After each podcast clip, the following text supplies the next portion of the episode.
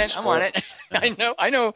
I know where I am now. Snatched is the movie we saw for this. But I'll let Dingus explain more first. Let me introduce Christian Matosky. Wow, you jumped to the C word pretty fast. and with a snatched tagline, Kelly Wand.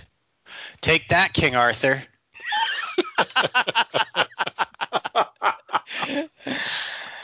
Do you guys know it beat King Arthur? Like Yeah. that's how that's how poorly Yeah. King Arthur did. Oh my god. Uh-huh. Although well, we'll get to this in a minute. All right, Kelly Wand, do you have we, other We're part of the problem because we were like, "Book King Arthur." well, do you have shoot. other other taglines for Snatched? Goldie Hostel. Uh, I'm not gonna accept that one. That one. Yeah. Goldie Uh, Teresa's maybe. It's not like Captain Ron enough. That one I'm okay with. All right, that's all I have. All right, those are good. Dingus, uh, okay, now you can, don't spoil anything, but Dingus, give the listeners a little bit of detail. We can infer from Kelly Wand's tagline that apparently Goldie Hawn was in this thing. Well, this week we saw Snatched. a- wow. It's drugs. No. 2017 American action comedy movie. Action. Comedy. Yeah. movie uh, about how to cheer up a depressed cat. It was directed by Jonathan Levine and written by Katie Dippold. Mm. Appropriate.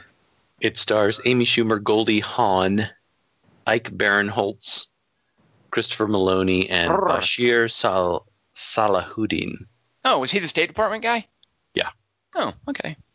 Uh, Um, Snatched is rated R Really? for yeah, it's hard to believe. Here's why. Here's why it's rated R. Uh, for crude sexual content, brief nudity, hmm. Yeah. and Harsh. language language throughout. All right. Kelly Wand, does that cover all the bases? Is there anything missing from those parental disclaimer warning things? I declare this movie fun for all ages except mine.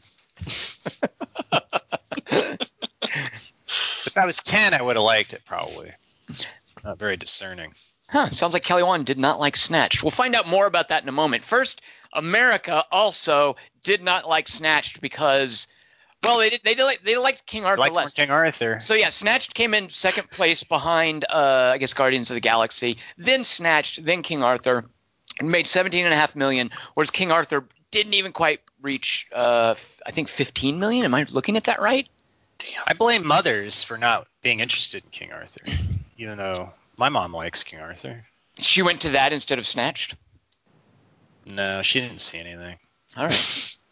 But, but they're not going to go to King Arthur's their go-to on Mother's Day. Well, Cinema Score has something to say about that because they'll they pulled some people that went on Friday night, which isn't Mother's Day, but it's like a Mother's Day weekend screening. Eve. Yeah, Mhm. Mother's Day Eve Eve. Right. Eve, Eve. Yeah. Right. Uh, so Cinema Score though the the idiots that were pulled by Cinema Score they didn't like it. It got a B. And that's bad news. When you get a B on Cinema Score, that's trouble. That's flunking Yeah. if you're an idiot. King Arthur got a B plus even. So oh. Idiots liked that more, even though they didn't like that. B plus is not good. You should get an A. If you don't get an A on Cinema Score, you're screwed. Rotten Tomatoes, the percentage of reviews positive for Snatched, thirty six percent. The average King rating Arthur? King Arthur is something like uh, like 13. It's like it's mercilessly Oh. low. Yeah, it got savaged. Oh my! Uh, Metacritic, the average rating for various reviews of Snatched is 46. All right, that's all the math I got. Kelly Wand, what did I just see? Can you spoil it for us, please?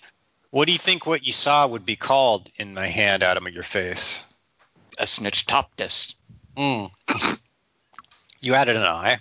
I guess there's an eye iopsis. You called it a snitch because of Snitch. the wire, I bet. Or because of Guy Ritchie, which is another movie. That's Ah. Wait, that wasn't called Snitch either. There, the snitch you're thinking of a Dwayne Johnson movie. Wait, I just realized that. Wait, Snatch is a Guy Ritchie movie. Snitch is a Dwayne Johnson. Snatch is Guy Ritchie. Snatched, Snatched is uh, the people we're about to hear about. So it's like Guy Ritchie was f- competing against himself this weekend I know. Yeah. and lost. It just sucks when you can't beat yourself. Yeah. Yeah. that must have annoyed him. I should have just switched the titles to the. Okay. Um, Snatchopsis? Question mark. Shit, I think I remember seeing in Snatched a couple nights ago.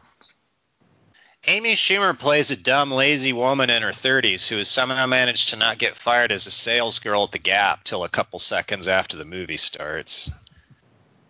Randall Park wears a hat. He breaks up. he breaks up with Amy Schumer for having only one vagina. And also because, as he puts it, his quote, band is taking off. Randall Park's band. Can't wait to see the payoff of that.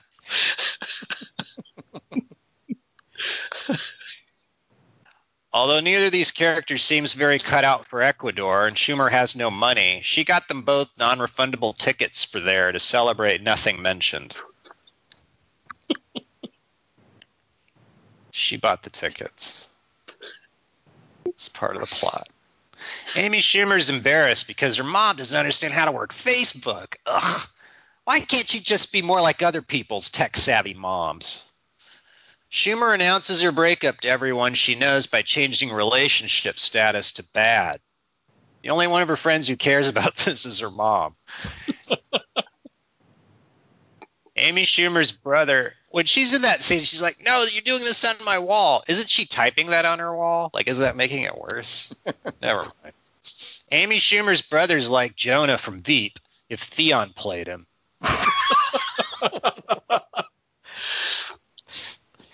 he lives with Goldie Hawn and can't produ- pronounce the word mom. How Goldie Hawn feels about her son's not delved into.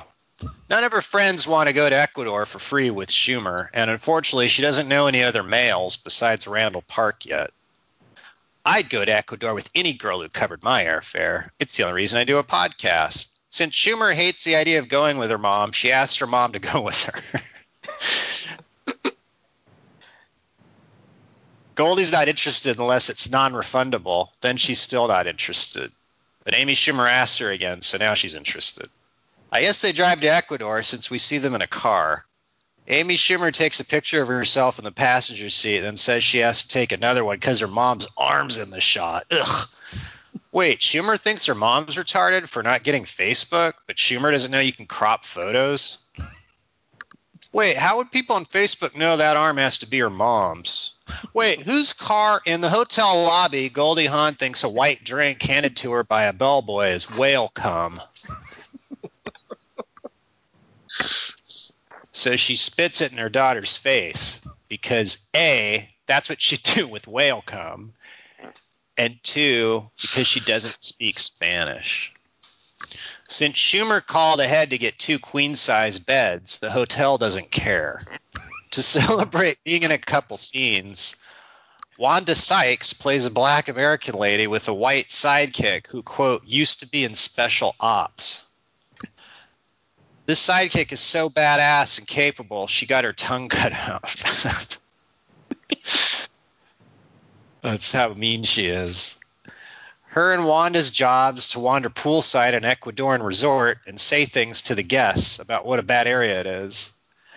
Schumer makes her mom wait in the hotel room while she goes down to the bar to drink alone. it's I wanted to take. A handsome Australian hits on her, so she publicly washes her vagina and lets him drive her to a rave in the jungle somewhere. There she kills a guy by dancing with him. Instead of kidnapping her while she's alone at night, the guy drives her back, then instead of having sex with her, tells her that her tits out. She's vaguely interested. The guy invites her and her mom to go on an endless drive early in the morning to go look at some water. Instead of saying, Oh, I blew off my mom tonight, let's blow her off tomorrow, too, she's enthusiastic about this. When she pitches this plan to her mom in bed, Goldie's again not interested and vastly prefers the prospect of staying in Ecuador in bed the next day. So, to persuade her mom to find her day long company more enjoyable, she tears out the last seven pages of her mom's book and sticks them in her blouse. Her mom has no choice now but to do whatever her drunken daughter says. The book's that good. Can't wait to see how that's paid off. The book thing. The next day, the Australian drives them to a lame village. Then, in accordance with spoiler alert, a very lucrative kidnapping plan, another car rams into the Australian's car, doing thousands of dollars worth of damage. A different car every time he does it. Seems like they're losing money on the car. Plus the other car. Because they want him to seem. Never mind. It doesn't make sense. Some guys in masks abduct Amy and Goldie in broad daylight in front of all the villagers. Amy Schumer wakes up in a cell to find her mom and a scorpion reading porn. oh, this is true. I know. You're not do- you're not doing you're not adding much, Kelly Wand. It, it That's seems like kind of a good opsis, where it's Yeah. just a transcription, as it's supposed. And it's a comedy. The Ecuadorians call Theon to ask him for ransom, but Theon's such a loser, he gets scared for their safety and calls the State Department. What an asshole. Like most Trump employees, the State Department guy is black, so he laughs at Theon and hangs up. Theon calls back and tries to blackmail the black guy by pointing out that he's on Facebook, so the black guy threatens to murder him. Since Goldie and Amy are now worthless to the kidnappers, the Ecuadorian ties them up and puts them in a trunk and has his son drive them to a gas station to ask for directions. Amy uses her well established resourcefulness to notice that she's poorly tied and that kidnappers don't know how trunks work. She and her mom chase after a chicken truck and try to hop in the back. Since the driver doesn't want them to do this, he keeps driving away slowly. the bad guy starts chasing them. Since the chicken truck driver knows the villain and is scared of him, he keeps driving away slowly. Schumer tricks the villain by killing him with a shotgun. After an hour of driving slowly, the chicken truck driver parks near nothing and squawks this at Goldie Hawn and Amy Schumer. "Uh, Oaxaca Chipotle Gary, Machu Picchu Abundanza. Goldie Hawn's all, oh, the bad guy in this, his name's Gary? Hmm. The guy starts to drive off. Instead of hopping into the back like they did before, they go, wait, stop, where are you going? Till he leaves. They do some jokes.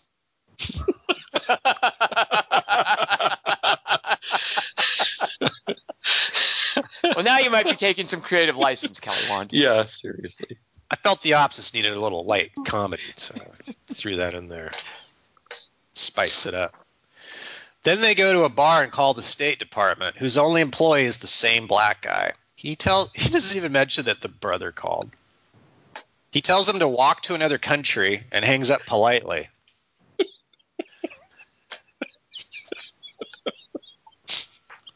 How'd they get the coins to make the call? They also buy chicken dinners. I guess the kidnappers left them their credit cards. They meet Gene from Wet Hot American Summer by sitting at a table he's at and assuming he's American. They explain their plight in a couple vague sentences, so he offers to take them by steamboat downriver. He has a steamboat. The kidnappers show up, so Amy Schumer shoots one in the throat while her mom distracts them by saying things. That was so well choreographed. I loved it. The shot one turns out to be Gary's son. This makes Gary upset, so he doesn't give chase. After going downriver by steamboat off screen for a bit, Gene announces they're being chased by the kidnappers, who they were being chased by before, right in front of them in the bar. So they switch to a much slower rowboat. They row off screen to a campfire. That night, it's suspenseful. That night, Gene tells them he's a manager at CVS and he has only a week to live. Then he yawns and goes to sleep. The next day, they find a chasm. Gene sees a slender vine attached to something off screen, so he grabs it and falls to his death. Amy Schumer says Murgle fur and goes into a coma.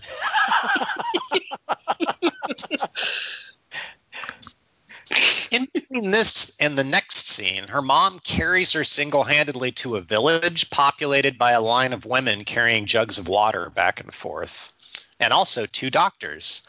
They tell her she has some worm CG in her and they have to trick it out using a stake. The operation's a success in that halfway into it, Schumer attacks the doctors with a broom and walks onto a porch. I guess the worm stays inside her. Her mom watches her pour some water for a second, so she realizes Schumer's characterization has changed. the kidnappers show up. Suddenly, Schumer realizes the villagers have a bamboo cable car that leads right to the American embassy and knows somehow that it would also support Hawn's weight.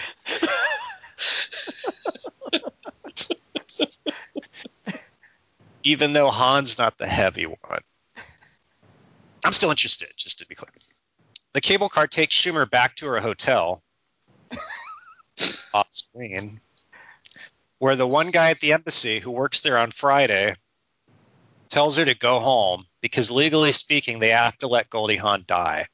Schumer whines, so the guy runs away. Theon goes to the State Department. The black guy tries to murder him, so they decide to team up. Schumer finds Wanda Sykes and her friends, so they somehow overpower the Australian off screen and tie him to a chair and say some jokes. So he draws them a map with his mouth to where the kidnappers are keeping Goldie Hawn and not asking for ransom. I can't wait to see the Australians come up and they infiltrate the building by waiting for guards to walk off screen. while suspense music plays. Then Wanda Sykes and her friend get on a truck that drives off. I can't wait to see how that pays off.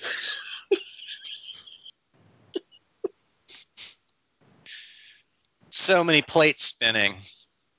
Schumer tricks the kidnappers by dancing with one of them. While she and her mom fight over who doesn't shoot him, the black guy shows up with an army of helicopters that land and do nothing. Saved by men. Theon now works for the government, so he wears a ski mask while military music plays. The truck Wanda and her friend are on stops and parks, so they get off of it and run into darkness. We never see them again, so I guess they die. One year later, Schumer's in a different bar while her mom dances nowhere near her. A guy hits on her, but she tells him she doesn't date anymore. Her mom exists. Judging from his expressions, the guy doesn't seem to understand that he's in the closing scene of Snatched.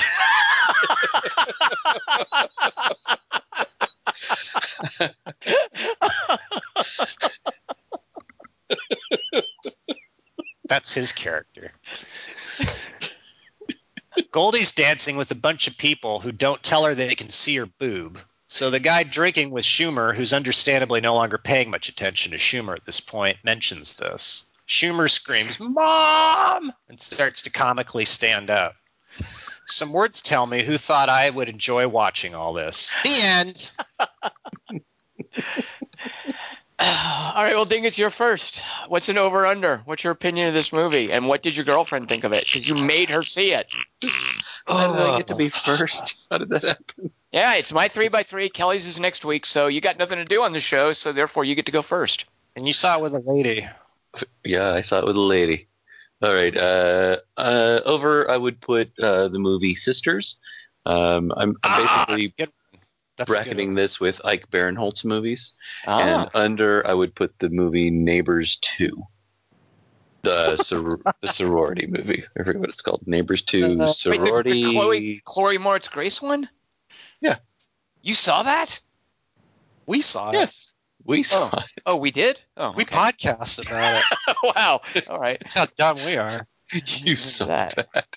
Saw It's that. called Neighbors 2 Sorority Rising. Uh, have you guys seen the outtake? Or, it's not an outtake. There's a deleted scene where Chloe Moretz Grace is trying to uh, uh, seduce Zac Efron. Do you, have you guys seen this? It is one of the worst, most embarrassing, excruciatingly unfunny bits of comedy you can ever imagine to see. Uh, Google this sometime. I realize if you really want to see just the, what they thought wasn't even this couldn't even be in the movie Neighbors 2, they cut it out. It's Chloe Morris Grace trying to uh, seduce Zac Efron. Wow. What? When in the movie? That doesn't. It, it, all right, it doesn't happen in the movie. It's a it's an outtake Oh, that is You on mean YouTube. Just in real life? no, it's a, it's a scene they shot for the movie that they didn't think was didn't good. go as they were hoping. They didn't think it was good in enough the to put credits. Yeah. Uh, was Burt Reynolds in it? The outtake. No, it's not an outtake. It was a scene because an outtake is something where I, I think it was a scene. It's a deleted scene. There you go. Right. Right. Mm. So at any rate, Uh, I forgot. I I, for, I didn't. I, Wait, I, so you make fun of Dingus for seeing the movie, though we'd all seen it, and then went, "Oh, you should check out the outtake where it's really bad." I guess we just- did all see that, right? This No, I, reminds me of when you liked the graphics in Ghost in the Shell, and then you saw it in 3D without glasses afterwards. It was I like- really good. I like that you call them graphics, like it's Graphics. a computer game. Yeah. 3D was really good. 3D was amazing. I watched it without glasses. All right. At any rate, haha, you guys saw Neighbors 2, so that's Dingus. Uh, actually, Yeah, and uh, since you brought my girlfriend up, Alexandra would have put Neighbors 2 over this. that's what you did, right? No, I put no, no, uh, under. Neighbors 2 is under. Do you think this is is over. Neighbors 2? No, I don't really know how to. I, I'm terrible at. Neighbors If, 2 if a movie good. is if a movie is absolutely horrid, uh, I mean, this doesn't even have. I mean, Zac Efron is least charming. Um, And I understood the jokes in Neighbors too. This is one of those Right. movies where I don't get the jokes. I don't understand. Why I had a that? hard time. It's it's really difficult for me, especially in a really really bad comedy, to uh, to do an under. Um, but when Alexandra said uh, Neighbors two, I was like, yeah, Neighbors two, and plus it has Ike Barinholtz in it, and so I just went with an Ike Barinholtz theme. What's the one where the uh, the music box ballerina goes up his butt? Is that Sisters? That's Sisters. right. yeah. I That's liked that part. That was funny. You guys didn't Yeah. enjoy the comedy of that as much as I did. No, we Yeah. didn't. Because it's up there and it's turning. See, it's isn't that funny? It, it like twirls. Oh, oh, it's turning, and he's getting music in his intestines. yeah. Uh, see, that's comedy. Yeah, when you're talking now, you're talking about it. It does seem funnier. See, So there's Yeah. so many reasons that Sisters is a better movie than this. Um, and I, That's but I, you know, true. I like I like Sisters much better than you guys. I remember lines from Sisters, and I'm having trouble remembering But you can't. about this fucking movie. It, it, well, plus uh, John Cena's in it, and he's uh, awesome. Do you Oh, have yeah. any kids? And he goes, I probably do. Or no, he goes, I'm sure I do. And In watching Sisters. um, watching Trainwreck again this week. I mean, the guy, I just love that guy. I think he's so funny. And He's He's, so great in Parks and Rec. There's just nothing in this movie that does anything for me. And and of course, uh, you know, Alexander just had her arms crossed during most of it, but she did. she, unlike Uh, the last movie, What? unlike Free Fire, she didn't walk out of this though. No, no, she made a No heads concerted are effort not to. Okay. But I was really proud of her because she doesn't um, necessarily remember actors' names very much, or, or, or every now and then she'll be like, "Oh, he's that guy. He's the one in that one thing with that guy." right. She um, works at JPL. She's got more important things to stick in her head than Oh, you and she- I did. She certainly does. That's absolutely true. But as soon as Ike Barinholtz showed up, she went. She like grabbed my shoulder and she went. He was in Sisters. Oh, she didn't know his name though, but she recognized him. Yeah, she recognized him. I was going to be impressed if she poor rolled man's out. I was going to be impressed if she rolled out his name. He's the poor man's what? Mark Wahlberg. He always reminds me of Mark Wahlberg. Yeah. Yeah. That's All right, the so- brother, right? Dingus, it sounds like this did not work for you. Kelly Wand, what's an over? And uh, you know, I'll go next. Uh, my oh, so yeah, I don't see. I this is so pa- painfully disappointing because uh, Jonathan Levine. Uh, no, is that his name? Yeah. Yeah, yeah. The the guy Yeah. who directed this, uh, he's been hit or miss. And the last thing he did, which I think he also wrote, was called The Night of. Uh, and it was kind of, as far as his hit or miss, it was kind of hit because what he did with The Night of, uh, it, it was a, a, a pre-Christmas, it was a Christmas-themed wacky journey through uh, Manhattan. But the main appeal of The Night of and why it worked is Is he had the night before? the night before, thank you, Dingus. The night of is probably something else. The night before, the main appeal of it is he put three very different lead actors in there, and he allowed some comedy to come out of their interaction because they all had very different styles, and they were uh, Joseph Gordon-Levitt, who he had done 50-50 with, uh, Seth Rogen, also in that, and he threw in in the mix Anthony Mackie, who is not normally that's not normally his kind of thing, and he was a lot of fun with with them. And and Michael Shannon was a villain. Uh, so the night before, I kind of liked. So going into this, I was like, yeah, he did uh, what did he do? It was terrible. Oh, Warm Bodies, which you Warm Bodies. Ugh, I hate that movie. But going into this, I was like, okay, Wackness had some cool stuff in it. All the Yeah, boys that's love true. Lane. That's Thirlby. uh, right, right, exactly. Um, so I, I was thinking that Jonathan Levine, yeah, this this was a plus for this, but more more relevantly, the the writer's a woman named Katie Dippold who wrote for Parks and Rec. Uh, she Yeah. did The Heat, which I I really liked. The Heat. I, I think you guys have seen that by now. Well, Well, The you Heat is really bad. liked it? Yeah, yeah, the Heat is, Really bad, by the way. I would say it's it's a bad movie, but I really enjoyed it. I enjoyed because again, it, there were there were jokes in it. I, I understood the comedy, and some of it worked because Sandra Bullock and Melissa McCarthy were both 110 percent invested. Yeah, were- and their were- characters both made sense. Like they Right, they, they made sense, and the interaction between them was a lot of fun. Right. So I'm like, right, right. Okay, so we've got a Katie Dippold script. Never mind Ghostbusters. She was probably getting studio notes out the wazoo for that. Any issues I had with that, surely that wasn't her fault. So let Katie Dippold do a movie with this guy, Jonathan Levine, uh, Mhm. Amy Schumer, and Goldie Hawn. They seem an unlikely pair. What could go wrong? R rated. And R rated too, exactly. And it'll be nice and it'll be crude and it'll be irreverent. Um, Mm-hmm. yeah.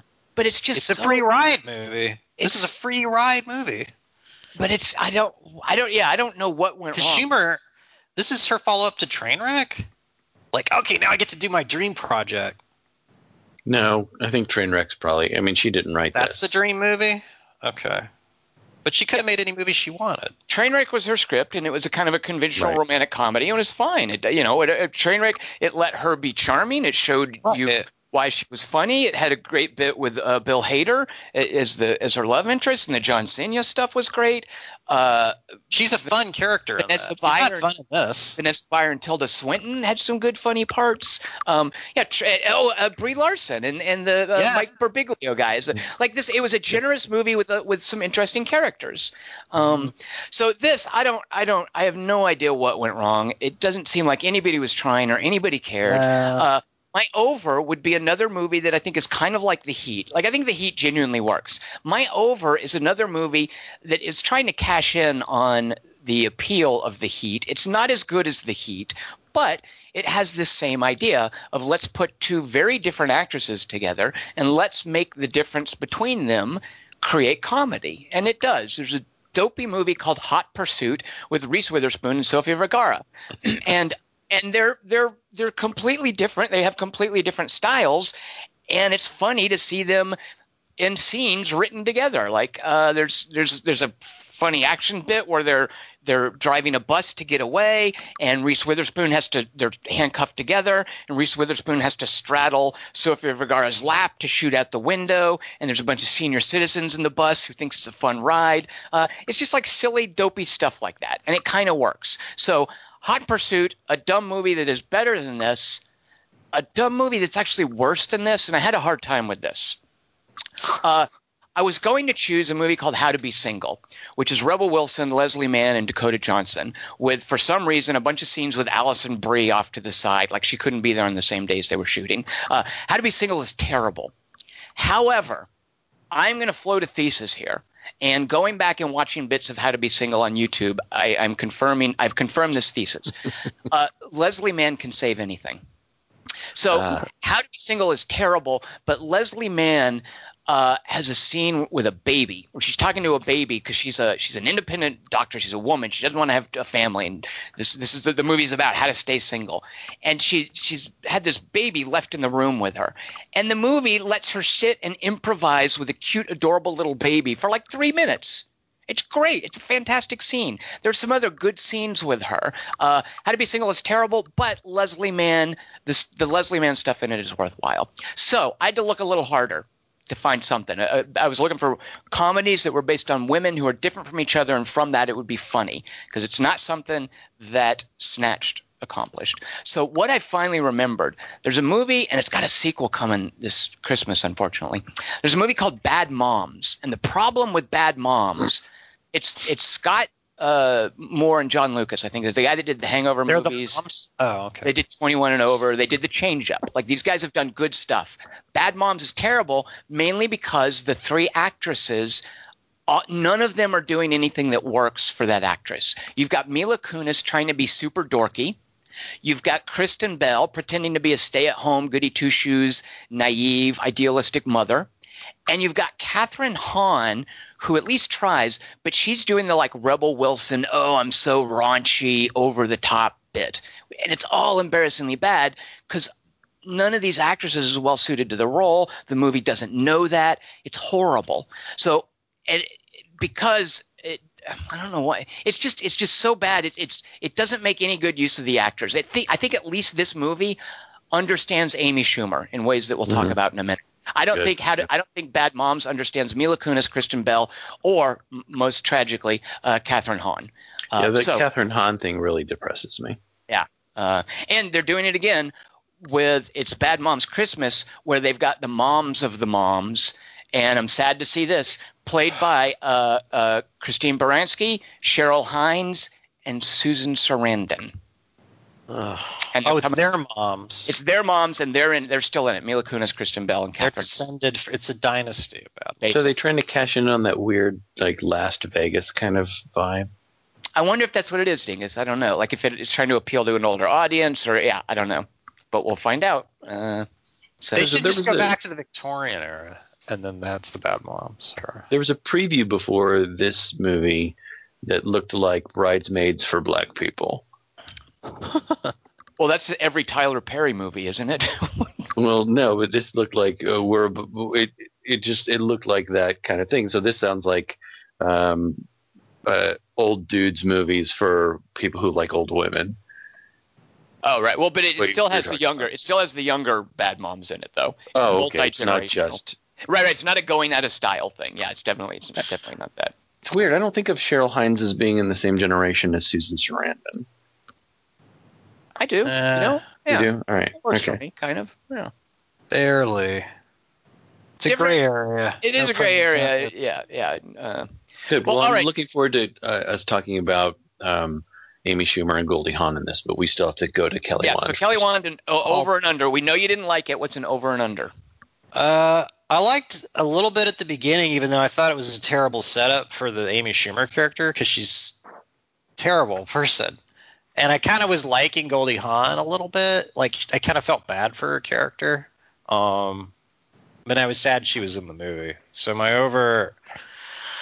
I have high hopes for Rock That Body because it's the Broad City Girls and um, Scarlett Johansson, which sounds like it'll be good. But since that's not out yet, I just went with Romy and Michelle. that's a good girl buddy movie for me. It's an over though.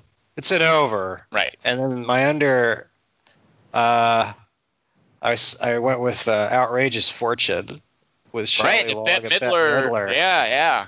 Is that really? PG-13. Come on, that can't be that bad. That was. Well- it was a different time. that has a, a really weird kidnapping vibe, right? Yeah. Yeah. And then she offers oral sex to a guy in a pawn shop or something. And the guy's like, oh, one from Bette Midler? Yes. He's like, really into it. But I remember there's a scene at the end where Shelley Long is a, her superpower is uh, doing splits. Like she's a gymnast. And so she like does a, a split jump over some rocks at the end in slow motion. And that's not funny. That's my point. If your if your third act's not funny, your movie sucks in a comedy and there's way too much redemption in Snatched. Besides the fact that there's no jokes in Snatched that I understood. Come on, I whale, like whale come, Kelly Wand, whale come. Get it? Do you get it? Uh, Because if you don't get it, we- we're going to say the words whale semen so you can get it. right, I didn't get it. Like that's Goldie Hawn thought that's what was in the drink. Yeah. No, she thought that's what was the drink. Right. She thinks they'd hand it to her and then say that to her in English at a Spanish. Uh, Right. And then Katie Dippold had to tell us what the joke meant. yeah, see, it's. And I actually was a little confused till they said that. So So you got the joke eventually. I did, but I thought, oh, she's just spitting a drink in her face. Because Well, she, okay. So were, were By there the any way, bits Katie that? Dippold is in this movie. She's the shopper at the beginning. Oh, rats! I don't want to know You know that. what? That's a great. I think that's a funny gag. What happened? That's a great gag because that's the thing. So I, if I was going to ask, is there anything that you guys think is funny and that worked? And I love that. So do you have this in my size? Like I love that whole setup and that that play. Like that right there is a good little scene. That would be like a Yeah. good sketch comedy or something. So right there, I was like, yeah, this is funny. I've got this is going to work. Yeah. Then the I have, rest. I have exactly four things like that. All right, And so that's Dingus, one what else was that was, And- was 'cause effective? I, I think that Katie Dippold also says that's just a bird on the shirt. It doesn't mean anything. Right. Uh, wait, that's one of your other four. No, no, it's just this is one. Yeah, this is one of one of the four things I thought was funny in this movie. I liked Because- Meloni by the end. I liked how he went out. I thought that was. Oh, I was kinda- love Christopher Meloni. Yeah, he See, was kind of. so see that coming though. Like it gets so set. Yeah, up. it was super telegraphed. I know you're right. It's And still a good just- joke, but yeah, they shot it wrong. It's super telegraphed. It's a bummer. What, what what do you what do you see telegraphed? What do you mean? That, What do you that line's gonna break. Yeah, that he's gonna die. That here's the point where they're gonna kill him. "I'm the. Oh, yeah, because he he says all this dumb shit right before it happens. You go, oh, okay, so this is his last scene. And you then also know, like, I there were points where I was wondering, okay, is this going to be like a a threesome thing where now Right. he is part of the group? And I could pretty much tell. I don't think they're going to keep him around. They just got him for a few days of shooting. Yeah. It doesn't. It didn't seem like they were really folding him into the group. So Nah. I, I knew, okay, yeah, here's where they're going to kill him. Um, But he was making me laugh, and I can't. And the I didn't understand the Wanda Sykes character at all. I had no idea what the concept was of that character. I spent a lot of time with that, thinking, is that Joan Cusack? Yeah, right. Well, it was. I think yeah. they I, Yeah, yeah. I think they figured out a way to make Joan Cusack not be entirely uh, hard to take in a movie is to pretend that her tongue's How been cut dare out. You? How I like her. Why- Addams Family Values, she's hilarious. Where, where is she hard to take in, Dingus? Why? What's your beef with Yeah. Cusack? She overdoes it a lot of times. She just overdoes it. She has this weird talking thing that she does in a lot of movies that she just overdoes. I thought she was good in this. I thought she was. I don't know what that. Well, I. I agree with you. She was funny. Like they, she didn't have to do anything. She just had to sort of mug. Uh, and so yeah, and I, I was a little fascinated by that. I thought I was hoping there would be some payoff, but like everything else, no, was there's never a payoff. She she had two good bits of CG that happened. That was the her parkour was funny. I actually was wondering was that first one wire work, but I think you're right, Dingus. It was probably CG. Yeah, and then the flip the flip off the truck. I think That was had to be CG. Yeah, that was definitely CG. Uh, all right, so Dingus, I'm waiting for three more funny things from you. Yeah. Oh, do you want me to? Sh- shall I reveal? Yeah, those I- now? uh huh. All right. So uh, my first, the first moment I thought was funny was uh, "I'm breaking up with you." Win. I thought that I thought Right. Amy Schumer saying "win" when uh, when he says "I'm breaking up with you" and she says "win." I thought that was hilarious. Okay. Then Did you- he goes, did- I'm over there, and I'm flying over here. Yeah, Am did you I- like those little hand things with my I'm going No. up here and she reaches up and grabs it? No. Because I was even uh, you know, okay with I was thin with those still. Like I was No, that ruined it for me. That was very much. Um, oh, they came together. Humor Yeah, yeah, exactly. Push the joke Yeah. and, uh, and, And he's being too funny. It's ruining. Like, the- Right. It doesn't make sense they're breaking up. They kind of seem like they should stay together because they're both being funny together. Right. But I love "I'm breaking up with you" and her response is "win." Yeah, that's good. He's like, "We're in the middle of it." good writing. Yeah. Yep, definitely. Yeah. Okay. That's true. Dingus, give us two more to make us like this movie more. Yeah, All you're right. winning So um, I love Thumbs this. Uh, I have a real phobia about this. About what? About being locked in a car trunk? I think everyone's got that one, Mom. I thought that was funny. that was all right. Okay, give us another one. yeah, it's about okay. Zoom in, Yeah. enhance. No. You're not gonna you're gonna refuse the line on Ike It didn't Barinholtz. show the screen. We don't even know oh, what he's And talking first of all, that yeah, that's played out. That's a meme now. That's no longer a joke. It is now a meme. It is not funny anymore. If you're out there and you're writing a comedy script and you've got an enhanced joke, not a joke. It's a meme. If you want to put memes in your script, knock yourself out, but don't think they're jokes. There. I I like the State. Department guy when he when he's being really courteous, but I didn't like when he got mad as much. Wait, wait. Here's a, here's an example of it. It just made Shut no the fuck up, sense. both of you. Yeah. shut the fuck up. There was no characterization in any of this. No. There were just lines thrown at actors, and they were told to say. Purely random. I have no idea what the deal was with the State Department guy. Like, was he genuinely just ineffectual? Was he angry? Does he actually Yeah. kind of like what? I didn't understand what the deal was. And yeah, to just every now and then say "shut the fuck up." That's not a joke. That's not funny. That's not writing. And then at the end, they save. That's such a shitty ending. Yeah. And they don't even do anything. It's a shitty ending in every way. It's the worst. I want to murder that ending. uh, I was slightly proud of it. Only slightly, because at this point I was so just desperate for anything to convince myself that my crawl. my 90 minute yeah i was looking for something uh, well this isn't a news crawl thing because there was nothing like that either uh, but i they actually because when when they did the rape whistle no it's a dog whistle joke Okay. Okay, that's another way. There's a payoff for that at least. exactly that they called there was a callback to that. That had a payoff. That But it was went some- telegraphed too. I knew when they introduced it. Right. Like, But that- all right. See, when they introduced it, I didn't think I, I thought, oh yeah, this is gonna be the kind of movie where that's the joke and there's nothing else done with it. Uh, it was a cool dog. It was a funny, like But he's it just- is it is again one of those little moments where you see the the little things that Amy Schumer can do. Because when she first uses the rape whistle, I mean, it's she's like, "You think these dogs are going to rape me?" And she blows it, and she goes, and she just says, "It works."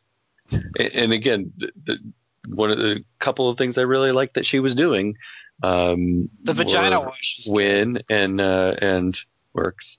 Um, I, I'm I'm really a big fan of Amy Schumer, and I'm much bigger fan of Trainwreck than I think you guys are. Um, I love Trainwreck. Everybody loves Trainwreck except for the last ten minutes. the, the, her dance routine. I don't like that. Kelly Wand, it's so adorable. Oh. What's wrong with you? Go watch I don't it. like the, Go I don't watch like it ten more therapy times. scene either. I don't like where she goes in and the celebrities tell her what's up with their relationship. I'm That's- okay. I, I agree with you there. But that whole Mm. dance scene at the end is adorable. You're crazy. yeah, Uh, it's- I put I put Trainwreck on par with you know some goofy Woody Allen movies. I think that I think it's a Woody Allen movie for her. I, I really am impressed with it, and I, I think that the things that don't work about it are are more at the uh, laid at the feet of Judd Apatow than her. I think that I think she's really stretching in that movie, and this you is root really, for her really in that movie.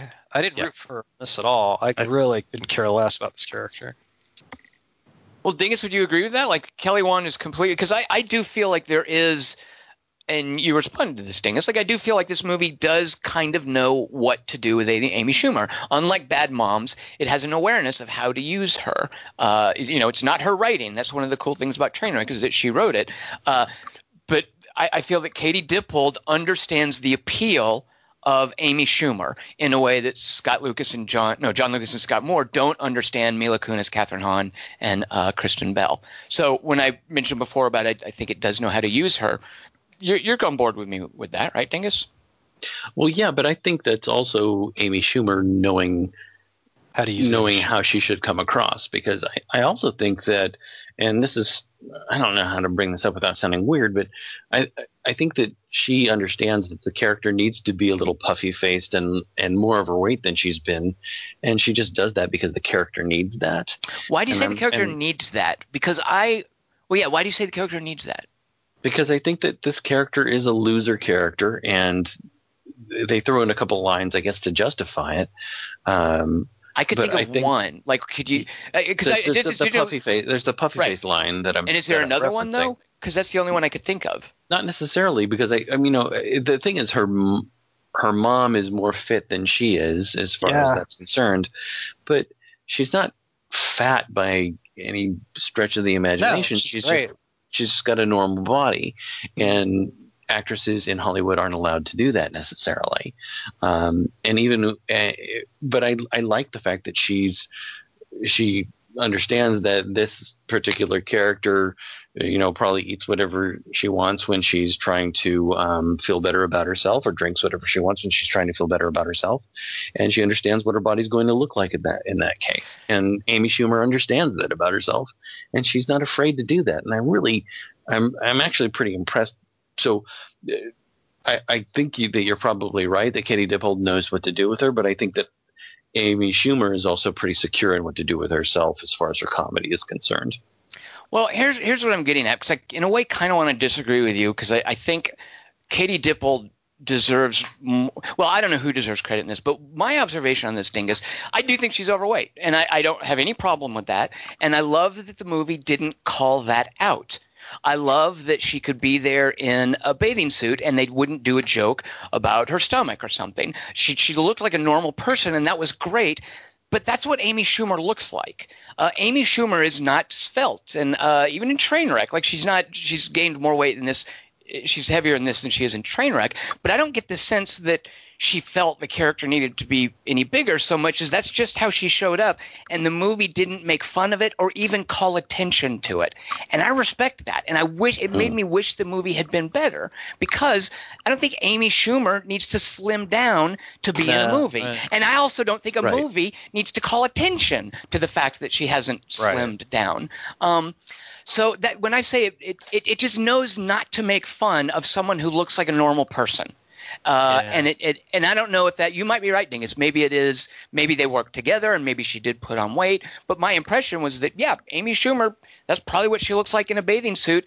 And Katie Dippold and Jonathan Levine know that hey, this isn't funny. It's just what a normal person looks like. They resisted because there's so many just bad attempts at humor here that they resisted what would have been an, a cringe-worthy attempt at humor is to make fun of this beautiful woman who's who's heavier than most women in Hollywood.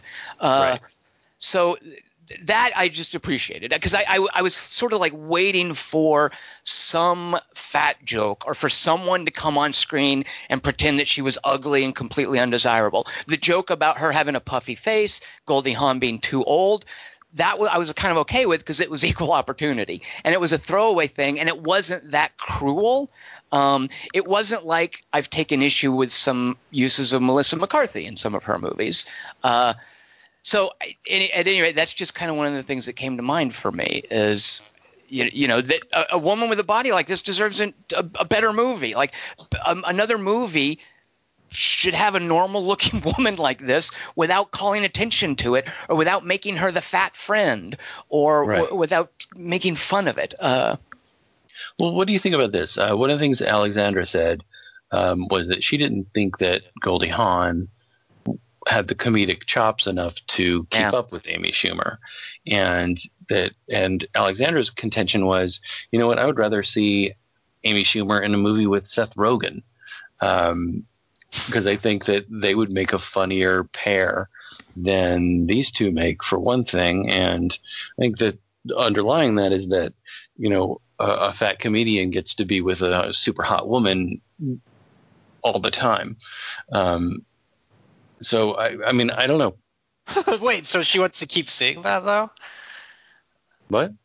Is she saying she'd rather see Seth Rogen with an Amy, Amy Schumer in the movie? For that, like to keep that- the does schlub she- gets the hot woman trope. Well, well, no, no, because because she thinks that the well, uh, Seth It's Rogen just because isn't, Hawn's not isn't- good. At so. isn't a super fat dude either. I mean, he's just a he's just a big guy who's funny. I ag- I Um, agree. What what that gets at with me, Dingus, is uh, both Seth Rogen and Amy Schumer are just really really good with naturalistic comedy, with Right. stammering, with not just delivering a line. Goldie Hawn comes from a very different tradition, and I think that's Yeah. kind of what shows here is that Goldie Hawn, and that's why I was kind of had high hopes for this. Uh, is this idea like Sofia Vergara, super over the top uh, TV sitcom stuff, Reese Witherspoon, romantic comedies, some good dramas. Together, they're completely different kinds of comedy, and it works. So I was kind of hoping for this. Amy Schumer is very Seth Rogen, schlubby, naturalistic humor. Goldie Hawn from a traditional like Private Benjamin and stuff like that. Yeah. Uh, and this movie clearly, I don't, and I agree. Like I don't, I don't think this movie gave Goldie Hawn nearly enough to do or Right. understood how to use her. Um, because she was but I don't game. put that on her. No, no, I don't either. I don't either. Uh, yeah.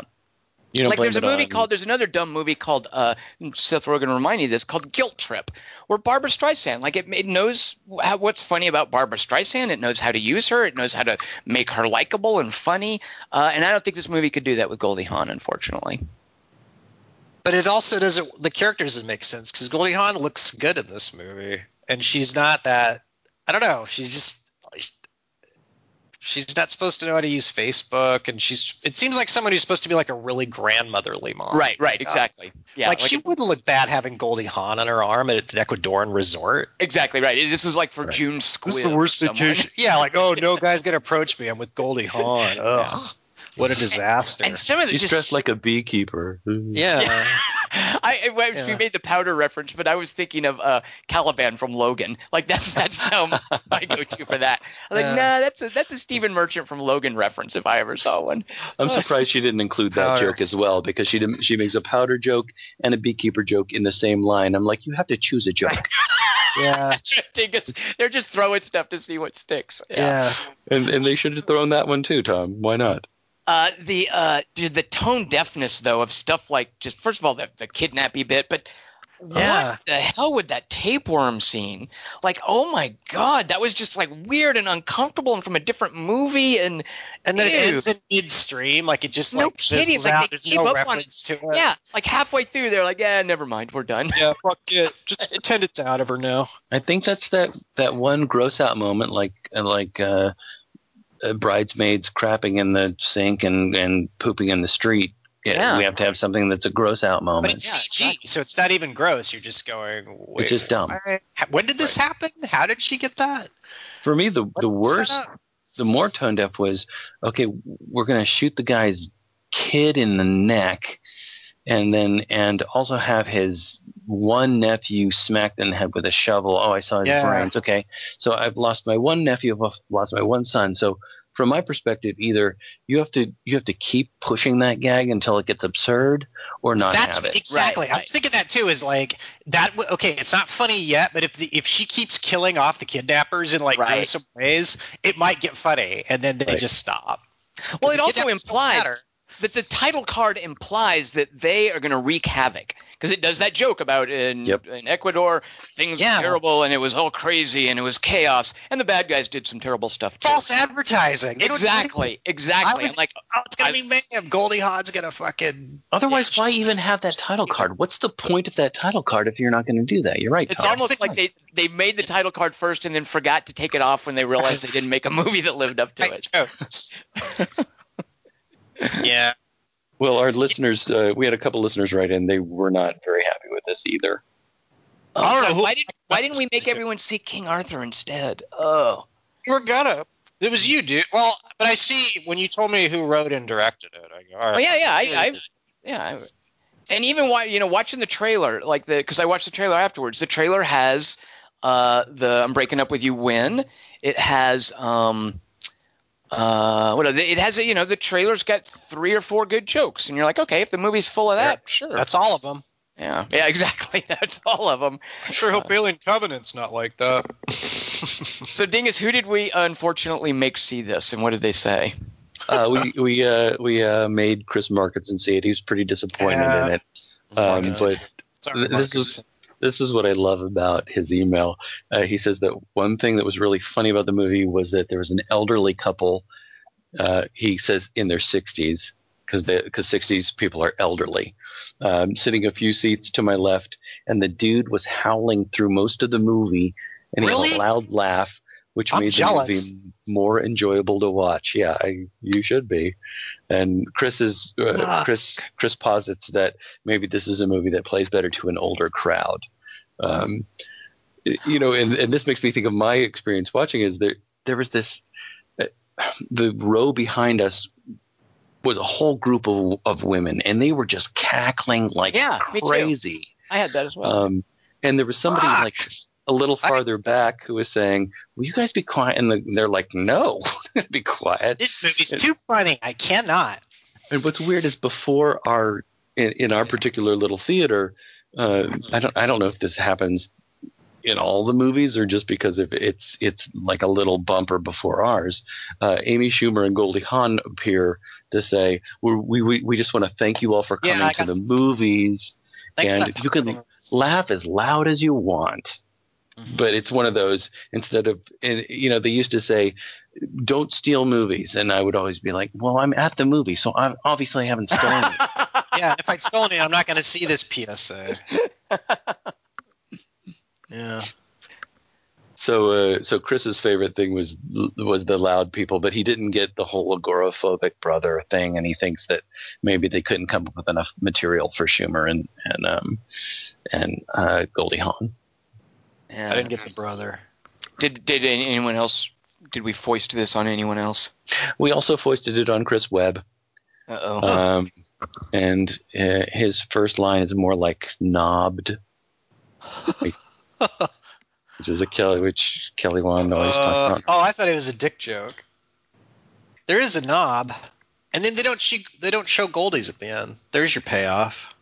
Uh, and he, he does say most older people in my early afternoon Mother's Day screening were laughing pretty uproariously throughout Fuck. the thing. Everyone, I saw And this he- movie. Two women sat five rows behind me and were dead silent for the whole thing. We were the only ones in the theater. Well, well Chris's Chris's mom and sister mostly liked it. Oh, okay. Well, Shit. Well, you know And what? then he says- That's impressive to me. He says, I kept remembering how funny the vagina humor was in 20th Century Women, which is not a show I've seen. A movie No, I've seen, rather. Yeah. Kelly, So why don't that's, you? that's all. Just Are you- we just two we just we dragged two Chris's. Right, it could have been worse. Yeah. Uh, Kelly, wonder don't you? Glad to finally get some Amy Schumer nudity. Uh, yeah, actually, I was.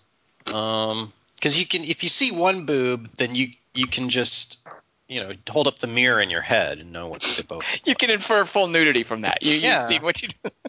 You can extrapolate. And she does Um, the sexy walk when she leaves the Australian guy in the chair, but I didn't understand why she was doing it then. Like, So this that is he- what you're missing out on. Is Yeah, you got she it. meant? Sounds like you got it just fine. But she's already Um, made plans to have a drink with him, and then we don't see his reaction. Like, does he care? Is he looking even? Never mind. It's I great. do- Go see it. I do want to make a weird tangent here. I'm afraid. Uh-oh. Um, Weird tangent Tom- time, Kelly Wand. Buckle down. Yep. Yeah, on Snap. Tom has been on the two of us to see this television show called Fleabag. right. right? Um, and so the same day that I saw uh, Snatched, um, I ended up watching Fleabag. Mhm. Um, and there's some weird connections between these two things. So much so that I I woke up, you know, after writing about this movie, conflating a line from this movie with something that a character might have said in Fleabag. Um, all I'm going to say is, if you have the choice to watch this movie or watch the television series Fleabag, please watch Fleabag uh, because it has such a better understanding Raunchy of, woman things. it's not just raunchy woman things. It's Oh, it's okay. an understanding of how uh, how to draw a character uh, over approximate not not too much more time than that than that. Um, and I'm really really glad that Tom kept pressing us to watch this television series Fleabag because I think Kelly you'll really like it. I think it's really worth watching. Uh, and it's an example of how you make these characters funny yet poignant. Um, and I don't think this movie understands how to do that. Thing is, I can't believe you sandwiched a discussion of Fleabag into a snatched podcast. I'm sorry to do that, Tom. yeah, no one's gonna hear it. I can't help. I can't help it because of how now they're sort of going to be linked. Because again, there was a line, uh, and there was a couple things that reminded me uh, that made the are going to make the two things be linked now. Unfortunately, um, but I really like Fleabag. I'm glad you got. I'm really glad that you made me watch that. Do you know that Phoebe Waller-Bridge is in the um, it's not a star. It's a the next. It's the Han Solo standalone movie. Uh, Phoebe Waller-Bridge has been Ugh. cast in that. Why are you going? Ugh. Yeah, I don't want to see another Han Solo. Oh, like Not unless it's unless it's Harrison Ford, you don't care. You don't like that Alden Ehrenreich guy. No, it's done. It's. I don't like him. I It's don't a like prequel. Han Solo either. It's a prequel. Did you hate Young Prequels Indiana are- Jones? Yeah, River Phoenix is, is very upset with you now, Kelly. I hate prequels, and I think we all do, and we keep getting them anyway. Do you not want to see God. Phoebe Waller-Bridge in a big budget science fiction movie? I'll see her in whatever she's wearing. One, two, three, not only you and me, got 180 degrees, and I'm caught in between, counting one, two, three,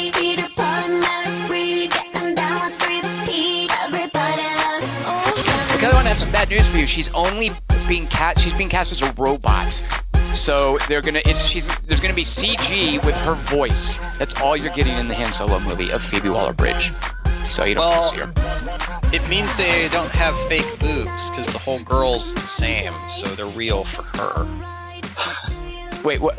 If it's first of all, how, It's no robot. robot, no robots in Star Wars have ever had boobs. First of all, No, Second- R2D2 is a boob.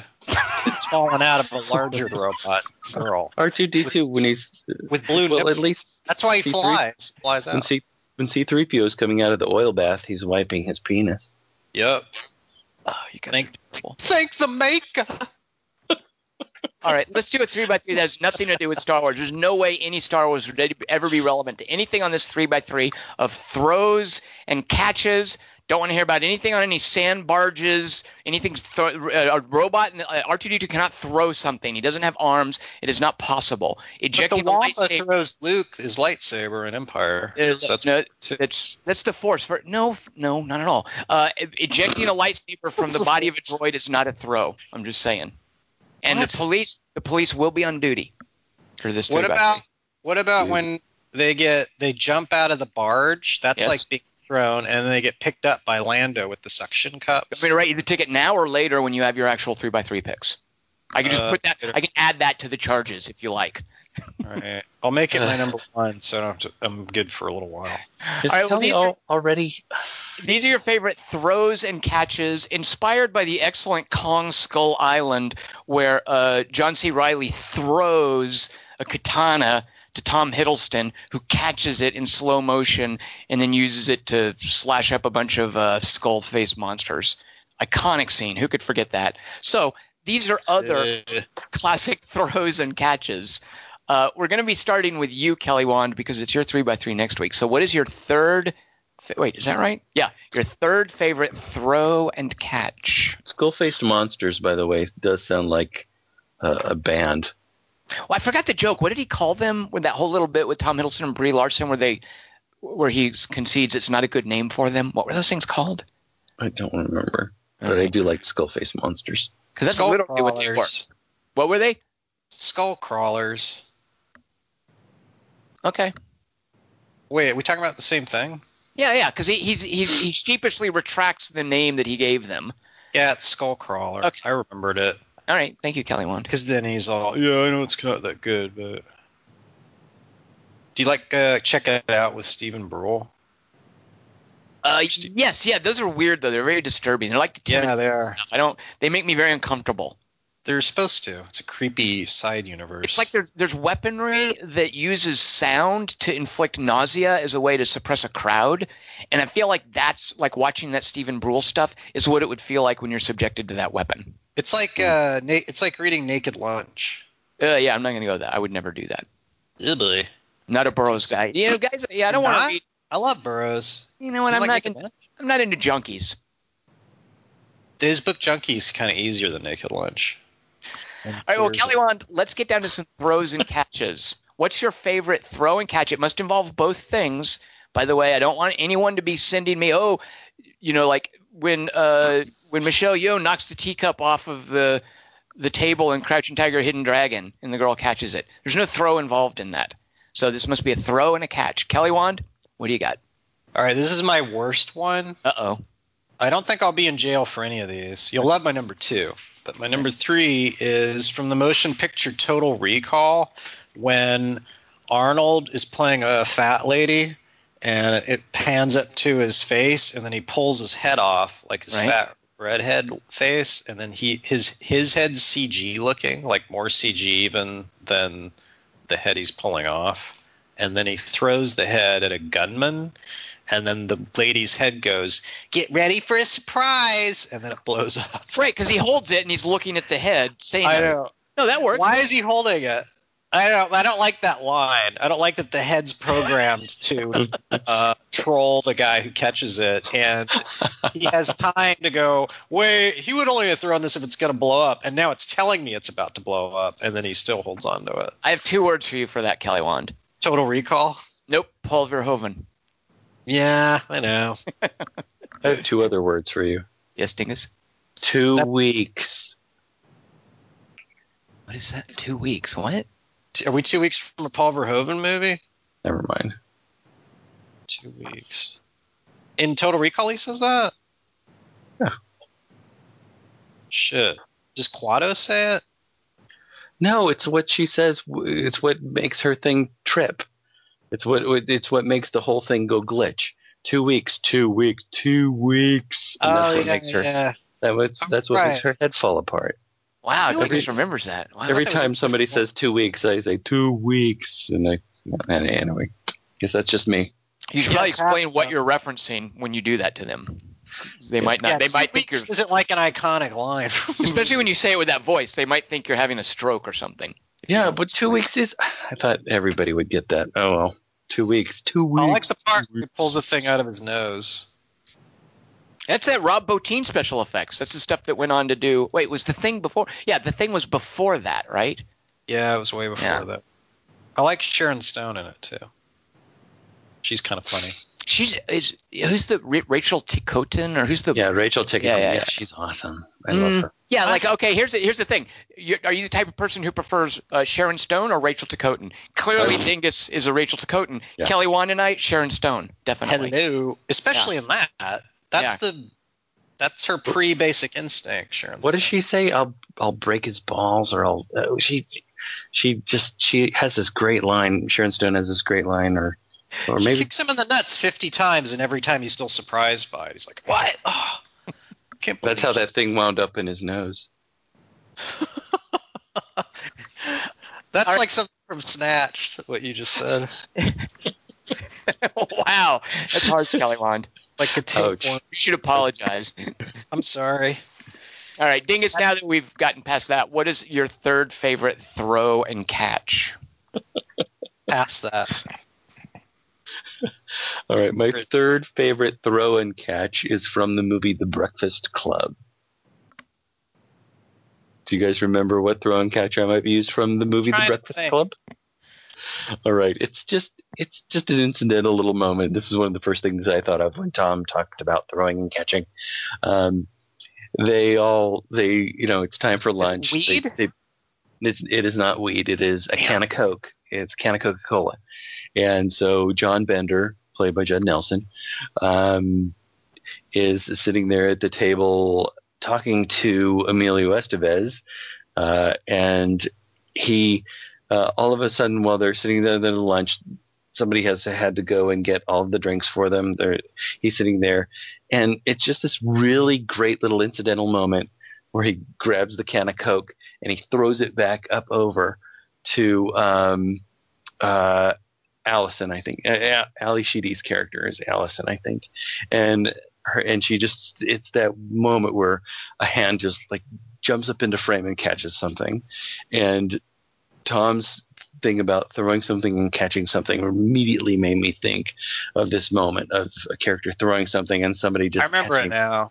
Yeah. catching it like as if they're not even looking, just Is it all one shot or is it faked? No, it's oh, oh, it's certainly faked. It's not oh. all one shot, and Oh. and I was a little nervous about this because I wasn't sure, and I went back and listened to what you said if it had to be within one shot because I was kind of thinking of like a gift that Markinson might make for this little moment.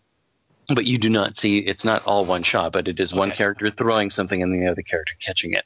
But sadly, it is not all one shot. No, that's fine. That's allowed. Yeah. All right, Sometimes so you I, got to I just love. I, what'd you say? Sometimes you got to fake these things. Sometimes it takes the magic of Hollywood to do an effective throw and catch. right. Because if you recall, John C. Reilly throwing that katana, Tom Hiddleston caught it in a separate uh, like shot, right? Oh, Because it would be okay. impossible to do that when you're actually fighting skull crawlers. So they had to do it in separate shots. They did one shot of John C. Reilly throwing it, then they had a stage hand off off screen throwing the katana to Tom Hiddleston for the other part of the shot. See? And Very another cool. shot where it crawls on the skull. Well, I also had another uh, point of not point of contention, but another question about. Well, I'll ask this afterwards. Well, maybe maybe you'll have to bring it up to in the court, Dingus, in case you get pulled over and uh, arrested and Sports before a court. judge. Yeah. Sport. All right, I'm going to give you guys my third favorite throw and catch. Uh, oh shoot! I didn't Uh-oh. order. I did not order them. Uh, you get to pick on the fly. That's the I fun do, don't I? Um, All right, your number three is from Kong Skull Island, and it's No, that one, yeah, that one I can't do. So I, I, I am going to do this, and that, this isn't my favorite. It's just kind of, I remembered it for some reason. It's kind of dumb. It makes no sense, and that's true of a lot of things in this movie, which I tried to rewatch, and I think this movie's dumb. Uh, Snatched. no, it is. It does have to do with King Arthur, though. Uh, in John Boorman's Excalibur, I'm listening. they they get the sword from the Lady of the Lake. And the way that John Boorman does this is just a someone standing under a lake with I don't even know if it's a chick with her hand or his hand sticking up out of the water holding Excalibur. And that's kind of a famous shot fr- from the movie. And when Nicol Williamson goes there and gets the sword and whatnot, like you see, there's the Lady of the Lake, it's a hand sticking out of the lake holding Excalibur. At the end of the movie, when I don't know Lancelot, whoever, uh, King Arthur's dying, Lancelot's going to take the sword. It's not Lancelot. Who is it? fuck. Percival? Yeah. Okay, and he's going to throw the sword back in the lake. King Arthur's like, "Put this back." somebody. Put this Mhm. back where I found it. And the guy goes out and he's going to throw it in the lake. And this makes no sense. He then comes back to King Arthur and he's like, Are you sure? And King Arthur's like, Yeah, go throw it away. And there's a scene of him going back out and he goes back to the lake. No, he goes, know- I can't do it, and then he goes back, which is Yeah, the why did why didn't they just cut that out? Like why he should have. Actually, you're right. just 'Cause go there? the book, but it's kind of stupid in a movie. Oh, I didn't realize he was trying to do something. It makes no sense. Just go and do it. Like, why do you have a scene of someone? Yeah, that makes no sense. But anyway, when he goes back, he th- he throws the sword out, and the hand just rises up and just neatly catches it. They shoot it in reverse or something. It's totally cheated. Uh, and then pulls the sword back down. Like just very calmly into the lake without making a ripple. But this whole idea that Percival's just throwing it and then the hand just comes up and catches it just perfectly. It's Uh, Grifflet, not uh, whoever Percival. It's Grifflet. Grifflet? Yeah, Grifflet throws the That's sword. not that's that's something from Harry Potter. That's not a Knight of the Round Table. There's somebody named Grifflet. There's no Sir Grifflet. on the- No, there's no Sir. You're making things up. What? It's T. H. White, brah. Sir Grifflet. It's Mallory All right. from uh, Family Ties. That's not- Wow. she wrote King Arthur. And this is how supreme exec- executive power is derived. uh, all right. So Excalibur, my third favorite, in that I remember it and it's weird and it stuck out for me. I Throw like and catch. Vegas's joke, just for the record. It took me a minute. Sorry, Tom. You're, It'll, you're it'll have to catch up fingers with me later. I, too. don't, I got it. Yeah. I think All right, so doing Holy Kelly Grail. Wand, second. What? What was that? He's doing a Holy Grail joke, right? Oh, okay. Well, that's why I didn't get. I I, I have a filter that that screens out Holy Grail jokes. Some taught in the lake. The all Monty Python jokes get filtered. They're screened out from me. Really? I don't, I'm over Monty Python. I'm sorry. Even the machine that goes ping? The heck is that? It's from Meaning of Life, brah. I'm over it. The weak one. Over it. Done it. Been there. Thought it was funny. Moved on. My number two favorite throw and catch. Uh, I'll be upset if this one's not on your list, Tom. Actually, because it's uh, one of your favorite movies. Give me a line from it. Absolutely not. That's my number one. You jerk. Okay, I'm gonna. Change ah, see, I thought it might be. Oh God, you guys! Wait, Dingus, why are you going? Oh God, you guys. It's a great Because one. because now you're going to do the whole thing. We're not because Kelly Marcy Wand did May not. Marlene. vote You for it. know what I say when it's Marcy Marlene? This is from not. this is from High Road to China. Yeah, with uh, Bess Armstrong, An ego. Tom, Tom Skerritt. Right. No, oh, God. Guy with the mustache, Tom Skerritt. So then, uh, in uh, High Road to Ch- Big China, uh, Jack Burton, his superpower is catching things in the movie, and he discovers this betting Wong. Uh, uh, that or no, Wong bets him because he lost a bet that he can't slice a beer bottle with a samurai sword, and he fails and loses the bet. But Jack catches the bottle right before it hits his in the face, and It's all in the a- reflexes. yeah, and that's, That's all set up. At the end, someone throws a knife at him. Someone. It's Lo Pan. It's the main bad guy. What do you mean, someone? Yeah, Yeah, Lo Pan. I, even I know who that is. Lo Pan throws a knife at him, and No. Jack No. Jack catches it. Well, What? Tom, It's it's your knife. number It's- one, will you take Kelly over, Wand. Yeah, Kelly Wand. You're not qualified to explain this scene. You know what I say when I'm not qualified. Uh, so he's he's facing off against Lo Pan, and he's got his throwing knife, and you know because it's a superpower, he knows, and he throws it, and he just misses Lo Pan by a mile, and it bounces off a gong or something, and he completely has blown his chance to take Lo Pan out, and Lo Pan picks up the knife, and he's like, oh, very nice knife. I think I'll kill you with it. And he chucks it at Kurt Russell because he's like a super ancient Chinese wizard. And he throws it at Kurt Russell, and Kurt Russell catches it. So there's the throw and catch, I guess. But then immediately chucks it back, and it goes right into Lo Pan's uh, forehead and kills him. Lopan falls over, and then the domino effect with all the Buddha statues. Uh, but it's a, it's it's his own knife, and he's already missed once. He's already blown it. Right. That's what I'm trying to say. Someone throws a knife at Kurt Russell, please. Those names all sound the same. Jack Burton, Kim Cattrall. And he's got lipstick on when he does it too. And then after everything falls, he looks at Kim Cattrall like he meant to do that, and he says it's all in the reflexes. It's Yeah. a callback, and it's brilliant. It's one of the best scenes in Big Trouble in Little China. What's your What's your deal, Kelly Wand? He says that in Deep Sea Horizon at the end too. Um, no, he does not. But nice try. Okay, that's what I Dingus, you- you're just calling that because now Dingus is the only person on this podcast who hasn't seen Deepwater Horizon. And Kelly Wand, Oh. you, you agree with me that he should, right? Yeah, it's it's good. I See, recommend it to everyone. Over Snatched. What about over Kurt Russell and Guardians of the Galaxy Volume Two? Which Kurt Russell movie should people go to? That or Deepwater Horizon? Deepwater Horizon. I agree. Yeah. And I'm the guy who defended, who I'm the apologist for Guardians of the Galaxy Volume 2, and I still think everyone should go to Deepwater Horizon instead. Or Bone Tomahawk. Well, that's not a Kurt Russell movie. That's, But I'm a Hateful Eight apologist. yeah. I know. I know. All right. It's got Kurt Russell in it. What? Uh, yeah, that's right. It does, but Is that He's Christoph- funny. Yeah, it's got. That's right. Tim Radio. Roth playing the Christoph Waltz part. Good lord. Wait, are you being a hateful eight apologist? Yeah. It's not that good, but it's funny. it's funnier than Snatched. Okay, that'll give you. And it's Fair three enough. times as long, so that's even better value, isn't it? All right, Dingus. What is your second favorite throw and catch? Hmm. Uh, wait, I didn't order mine. Hold on just a second. Uh oh, I'm getting Dingus is doing this on the fly. He's making it up as he goes. It does take a while. It does not actually. It's where three All by right. threes are won and lost. What did you say? It's where three by threes are won and lost is the ordering. Because I right. was going to make that my number one, but then I went, no, I'll show Tom that I know what that Asian guy's name is.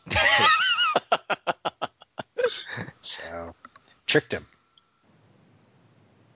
So let, now right. let's well let's let's watch you trick Tom now out of his number two. No way. No one's going to get my number two. This one just came to me very, fairly In, late. in Armageddon, when the Earth catches the Shut asteroid- up. Oh my God. How did you know? That's right. The universe throws the asteroid and the Earth catches it.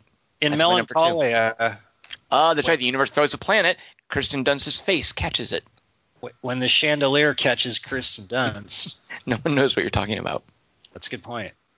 That's a, that's unusual for me. It's a weird feeling. So lonely. Here comes Dingus. Here's my here's a bit of a dialogue from my number two. Uh, this was almost the number one, but uh, it uh, wound up being number two. In, fi- in spite of the fact that I think I'll get in trouble for my number one for other reasons. Uh, but here's a little bit of dialogue. Uh, was he wearing a trouble? parachute? Was he wearing a parachute? No, no, he wasn't. Ah, wait. It does sound familiar, doesn't it, Kelly Wand? Yeah. Something recent. I'll feel dumb when he says. And just in general. Uh, he doesn't wear a parachute. Fate of the Furious? Yeah. That's wait. Describe the scene when they say that in Fate of the Furious. After Well, Tyrese splats against the tree. Some, no, that's that's it's, uh, Charlize Theron like jumps out of a plane and there's a parachute thing involved, right? Vin Diesel walks up, brushing himself off, and says, "Wasn't wearing a parachute. Nope, don't need it. I flex my muscles." Earth. Here's the here's the more obvious quote. Before we get started, does anyone want to get out?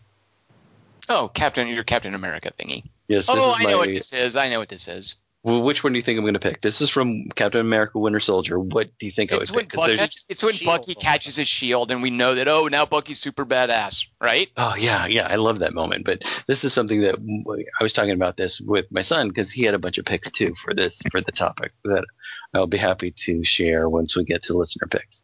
Um, but uh, and this is the thing I was talking about a little bit before because I have another I have a runner up that also kind of um, fulfills this is the idea of you throwing something and catching it yourself because uh, what I had to listen to in as you uh, gave the topic was does one person have to throw it and another Ah. person have to catch it No, or pretty can it sneaky. be Yeah. Can it be because in the beginning in that in that sequence on the ship, which is a really lo- I mean, I just I I really the more times I've seen Winter Soldier, I love it more every time I've seen it. Um, there's a bunch of moments where he throws the shield, it, it ricochets off of things, and he grabs it himself. It's the this it's the boomerang effect, and it's very much planned. So uh, there's a there's a couple of times on the ship and the in that beginning action sequence, not the very beginning, because the very beginning is on your left, on your left, on your left, uh, but on the ship where he throws the shield, it reverberates around and he grabs it again, and he keeps going. But that's all planned. Um, but it is still throwing something and catching it he's doing it himself. But then I started thinking, well, what's the interval? You know, can I just throw something from one hand to the other? Can I throw something from one hand to the same hand?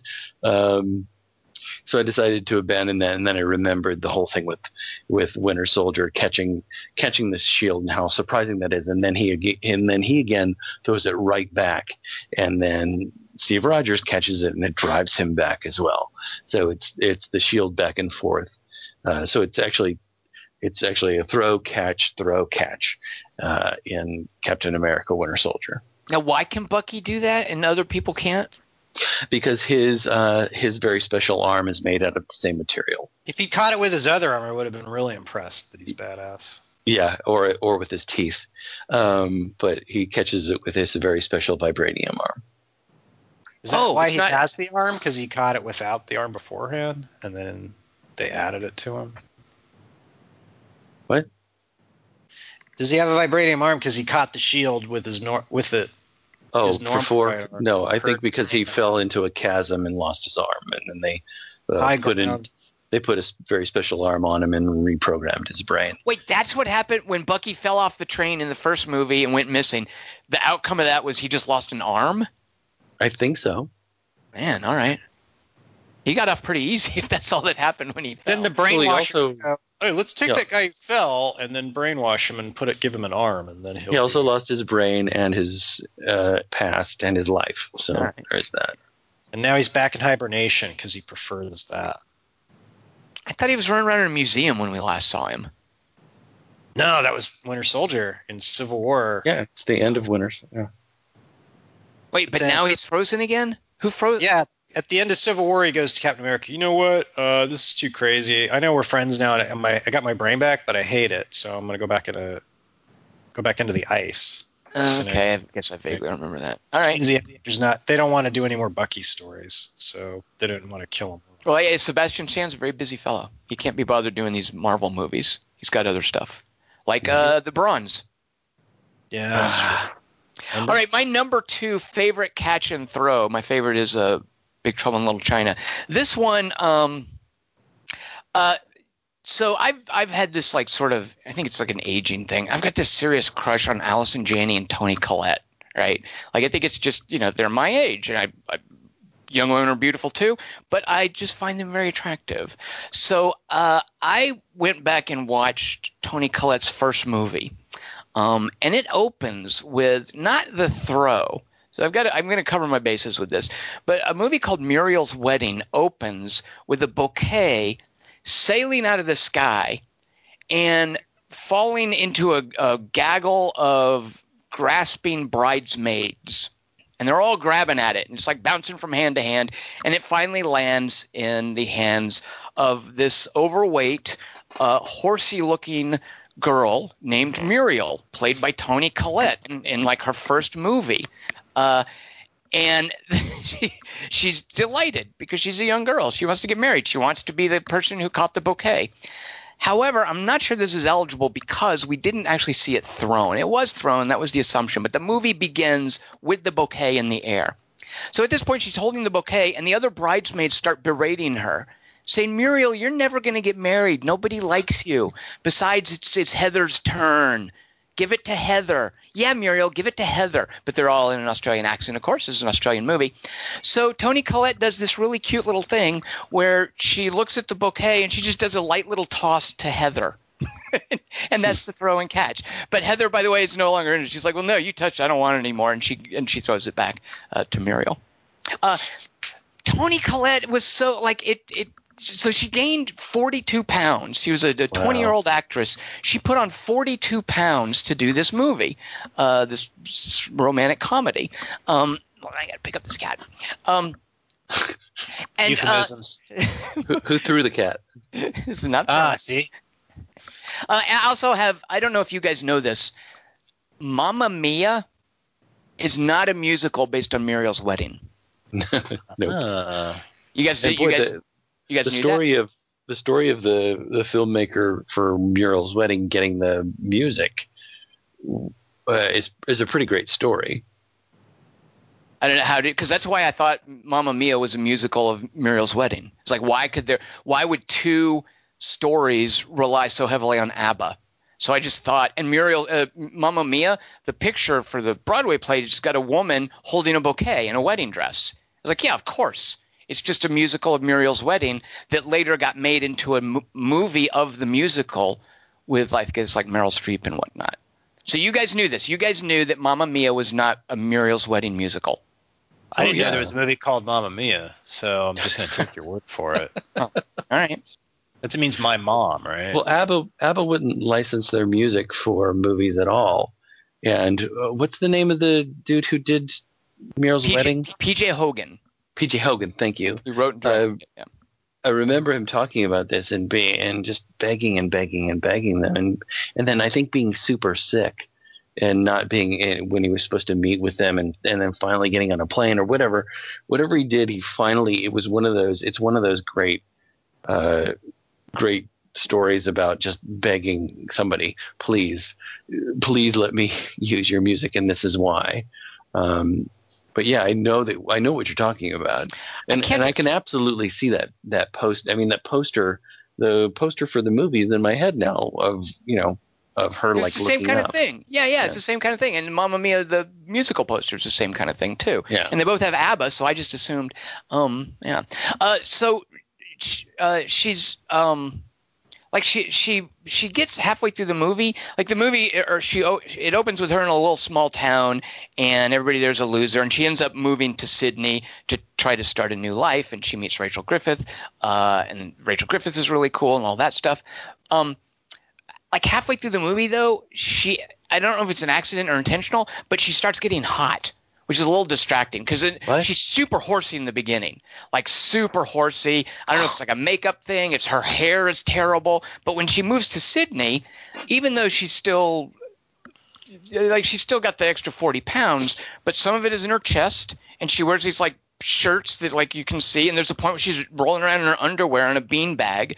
Uh so so yeah halfway through muriel's wedding she starts to get hot and you start to realize because you know toni collette now like 46 i think she's like super sexy super sleek and lean Yeah, she's really sexy. uh, yeah, so you start to see like there's this inkling of that halfway through Muriel's wedding, which I think is to the detriment of the story, because you're like, oh yeah, I see where she's going. Yeah, this she's super hot. Yeah, uh, Dingus, do you remember a guy in Animal Kingdom named Dan Wyllie who played the lawyer? yeah, yeah. he's in Muriel's wedding. He's what he's the he's her brother in Muriel's wedding. He's got a couple of fun scenes in, in that, which I Didn't uh, we see him in something else? Yes, he's in Sanctum, and he's in I think something else. He's not in the Rover. No, he's um. No, he, but he's in uh, Okay. he's in um, you know Animal Kingdom, and he's in uh, War Machine, which is uh, his next movie. Uh, Oh, I haven't. Oh, okay. I was going to say I haven't seen that, but obviously. no, you have not. It is not out yet. Yeah. Isn't something else a Woody Allen movie? Yeah, I think you're right. What else has PJ Hogan done? Oh, good lord. Uh, nothing that I felt the need to watch. I forgot. Okay. I looked at his page. Yeah. That's All not a Woody Allen movie. Yeah. 46, Uh, 56. I think I've decided too. So we saw Jack Reynor in Free Fire, watching Toni Collette again in Muriel's Wedding. Uh, I, I, the movie's just really clunky, and it does this weird third act shift, and it does fall under the junkies are tedious rubric. But I think I'm going to go to bat for a movie called Glassland. Unfortunately, just because she's so good in it, and Jack Reynor is really good, hmm. so I'm throwing that out there as an official recommendation. If you Is there like any beanbag writhing scene in it? there's no beanbag writhing. There's plenty of writhing. There's some dancing, in glass beanbags. That's Nobody the in, sexiest in thing their underwear. Because you remember, so the guy's making out with her, and she's wearing these '80s pants. It's like leather with all these zippers everywhere, which people used to wear in the '80s. So he's on top of her, fumbling around, and she's into it, and they're both into it. And he's trying to undress her, so he accidentally unzips the beanbag, like they're on a beanbag. And he unzips the beanbag, and the little pieces from the beanbag go flying everywhere. And it knocks a bird cage through a window, and a typhoon gets in, and all the little beanbag pieces are flying around. Uh, it's, it's sort of scene you might see in a musical if it were ever adapted to a Is there is there a bird in there? Uh, I don't know, Dingus. That's a good question. She might have a fake bird in there because she's in a little tiny bohemian apartment in Sydney. I don't think there's any bird peril in Muriel's wedding. In, yeah, that I recall. I like Hey, that as a In the 70s, did they ever make meals using the beans from bean bags and water from water beds? So they were actually not beans, but they were little tiny brown styrofoam things. Oh, they weren't edible? not actual beans, not real beans. I'm afraid. They, they would Australia- only they would only use wind to make the meals. I don't. I don't understand that. You just said the word windmill. What does that even sequitur, uh, clearly. Uh, Muriel's Wedding also, uh, well, before we move on, it reminded me of a really good movie you guys should see called Edge of 17. I think Edge of Oh, 17 yeah. is the contemporary. It, Muriel's Wedding is to 1990, whatever, uh, what Edge of 17 is to 2016. Hmm. So you guys should see Edge of 17. Uh, just as far as um, a movie about a girl that age who can't quite fit in, uh, played by a really good actress. So you're saying That's- is it ha- who is it Hailee Steinfeld? Hailee Steinfeld, yeah, in Edge She's 17. the new Toni Collette. Um, yeah, I could see that working. Sure. I don't mean, see I movies hope Hailee Steinfeld keeps working. I mean, I hope I, I hope too. she's an actress when she's 46, like Toni Collette as well. Yeah. Have you seen Begin Again yet? yet? No, but I understand she's in that. I should check that out. It's a musical Again, though, yeah. right? She's really good in it. Yeah, it's a musical. It's damn. Ugh. I don't like Gosh musicals. darn it, Tom. Musicals are dumb. But she's Yeah. and Mark Ruffalo's in it. Come on. Yeah, Oh. but they're like dancing and singing, and unless Yeah, it's they're called not dancing. Yeah, come on. Stop moving around. That's what I have to say to those people. Just act. All right, well, Kelly Wand, do you also have to say to these people what your favorite throw and catch is? My number one is from a movie that I wish you guys had seen. That's your hint. So Now I'll give you another hint by telling you the name of the movie. Please tell me. No, you've seen it. This is a movie I don't think you've seen, which is weird to me because it's one of my favorite movies, and I'm bummed you didn't see this as a kid. How can I have not seen one of your? Oh, as a kid, it's some dumb '80s thing. All right, go on, carry on. No, it's a dumb '70s thing. Even worse. Uh, it's from the Bad News Bears. I've seen that. Why do you think I haven't seen that? We've seen all Bad seen News? that. Yeah, Uh, with Jack Black. Uh, Wait, is he in the remake? Who's the? No. Are you sure? Oh. you met Billy Bob Thornton. Ew. Okay, right. That's who you got mixed up with Jack Black for your Bad News Bears joke.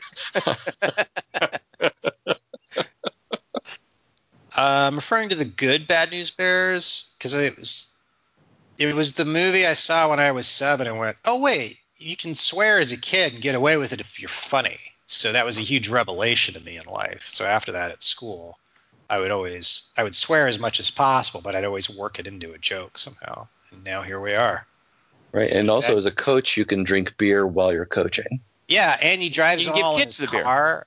Yeah, he gives kids the beer at the end, and uh, he drives them all in his car, and they're not wearing seatbelts. Like he's So like, basically, Kelly Wand, what you're what you're saying is that Bad News Bears needs to be rated R. It's an R-rated movie, right? no, Uh, I'm saying all. I'm saying every movie should be PG, Even Bad News, but it has it has especially youthful, bad youthful drinking, youthful profanity. right? Uh, But who, who's the victim? It's a victimless crime because There's got to be some smoking in there, Tom. yeah. Do they smoke in Bad News Bears? Because that right there, R rated NC-17. In fact, I'm going He NC-17. He smokes. Yeah, NC-17. And you think for a minute that Tatum O'Neal Tatum O'Neal promises sex to Jackie Earle Haley if he beats her at air hockey, and he does beat her at air hockey. And then, but they wind up just going to a concert, and because he's a gentleman, I Is guess. Tatum O'Neal in a movie called Little Foxes? Little Darlings. Little Darlings. No, Hmm. what's It's Kristy McNichol. the summer camp one? There's one called Just Foxes. That's, That's not, what I'm thinking of with uh, with Jodie That's Foster. Jodie Foster. Yeah. Right. But anyway, Bad News Bears, Kelly Leak, Jackie Earle Haley, he's trying to impress Tatum O'Neal, and she has like a wicked fastball.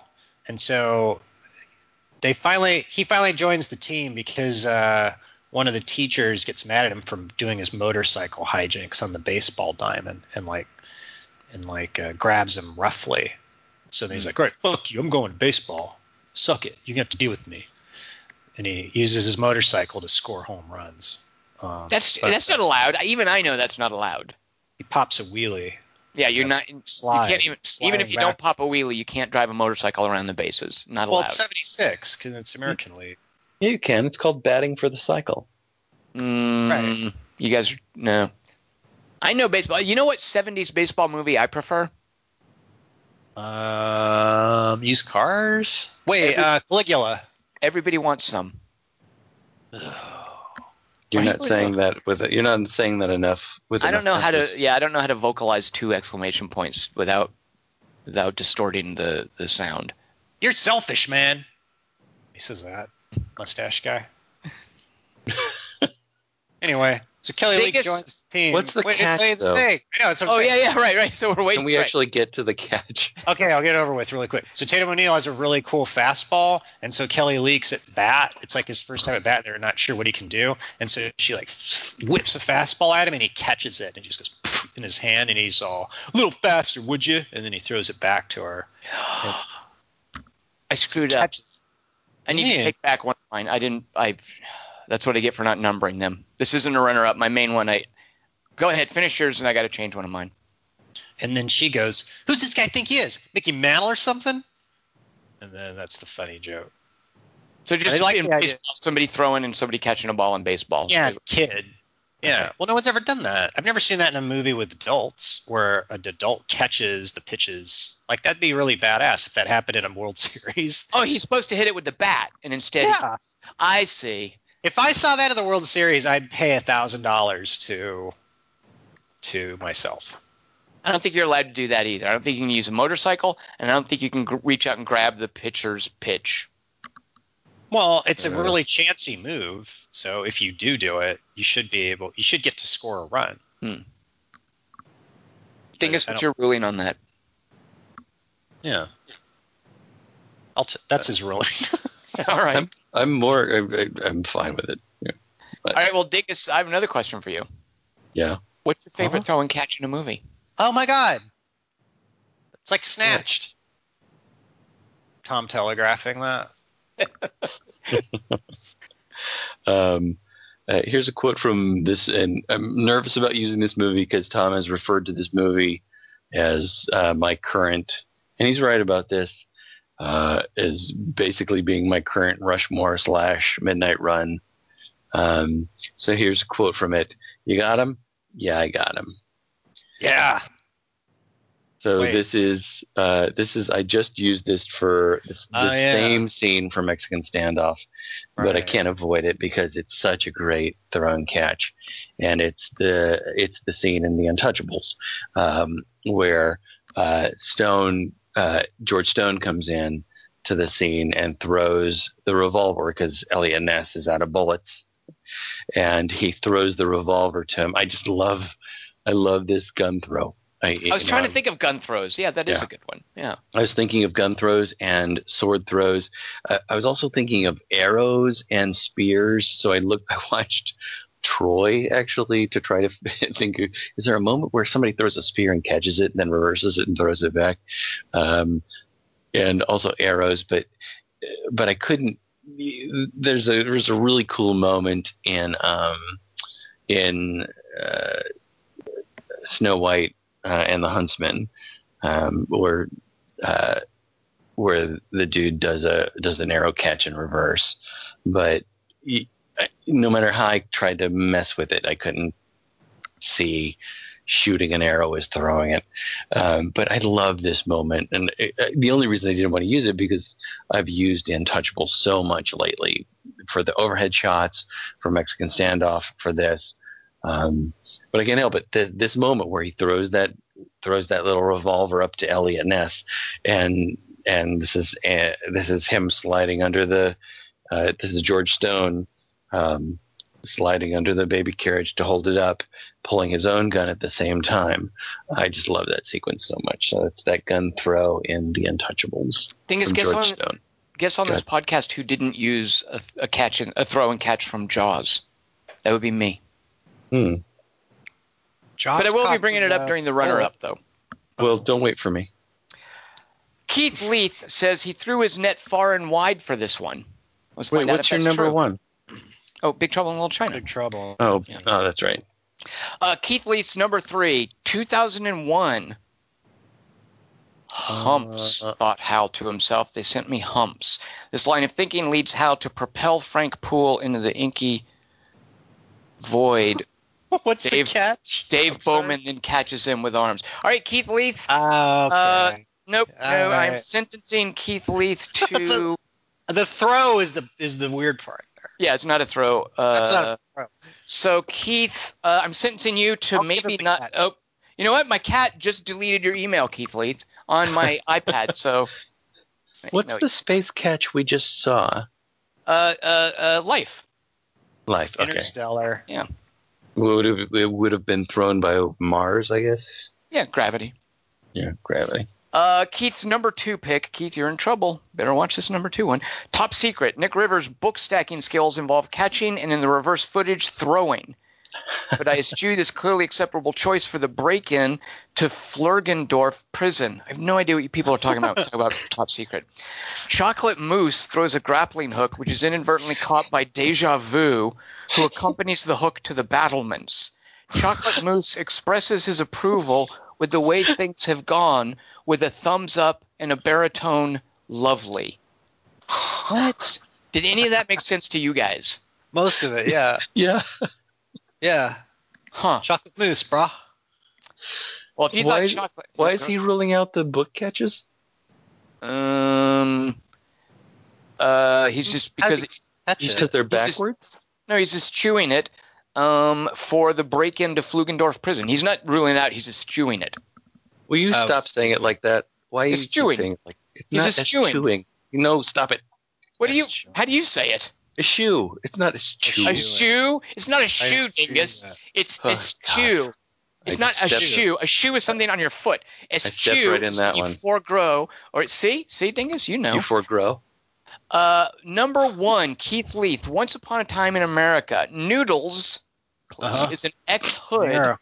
He's carrying a case full of cash. Is following cryptic leads. Is being followed. So when he's nervily walking below an underpass in his old stump, stomping ground, he and the viewer are both startled by a frisbee arrowing towards the screen with a serpentine rattle. Okay, so what threw me is he said "Once upon a time in America," and I mentally was thinking "Once upon a time in the West." Yeah, So- I figured it's right. a frisbee being thrown. I was like, "No, wait a minute," and then I had to think, "Oh, a different movie." Well, it is still in America. That's true. Uh, the actual throw isn't seen. All right, Keith, that's uh, that's two. Uh, the actual throw isn't seen, but this example immediately sprang to mind when Tom stressed catches. Keith, Tom also stretched throws. Uh, as after Noodles ducks the frisbee, it's caught by an unknown hand with the noise of a slamming sarcophagus lid. I don't know which character I am. Lin- Leon immediately cuts to a scene decades earlier. What? Where Noodles is also carrying a case. Leon is shown in the 60s.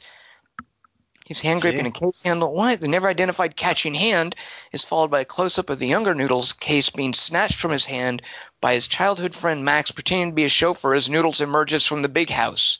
Right. See, it's 2001. I don't know what's going on here.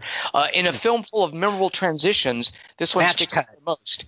That frisbee hand has imposed itself on my consciousness as much as other culturally important hands. And he mentions carry and deliverance. What? All right, I didn't understand any of that, Keith Leith, but I did, Keith Leith. I support you. nope, you don't get to support him. He's in trouble for his 2001 thing. Okay, I don't understand I that one. I don't even know. Yeah, Keith, I don't know any of these, but I know that your number three is disqualified. Hmm. So. You're welcome, listener. Sean Broussard says it's his first time writing in. Welcome, Sean. Um, let's see. Anyway, here's my Three by three and quote. Okay.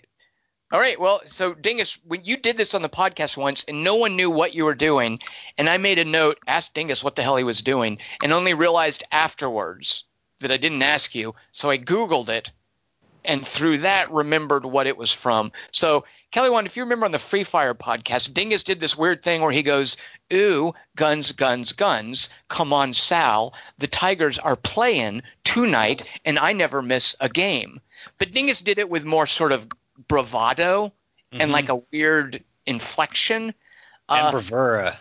and bravura, bravado and bravura. He was doing he was doing Kurtwood Smith in uh, in oh, RoboCop.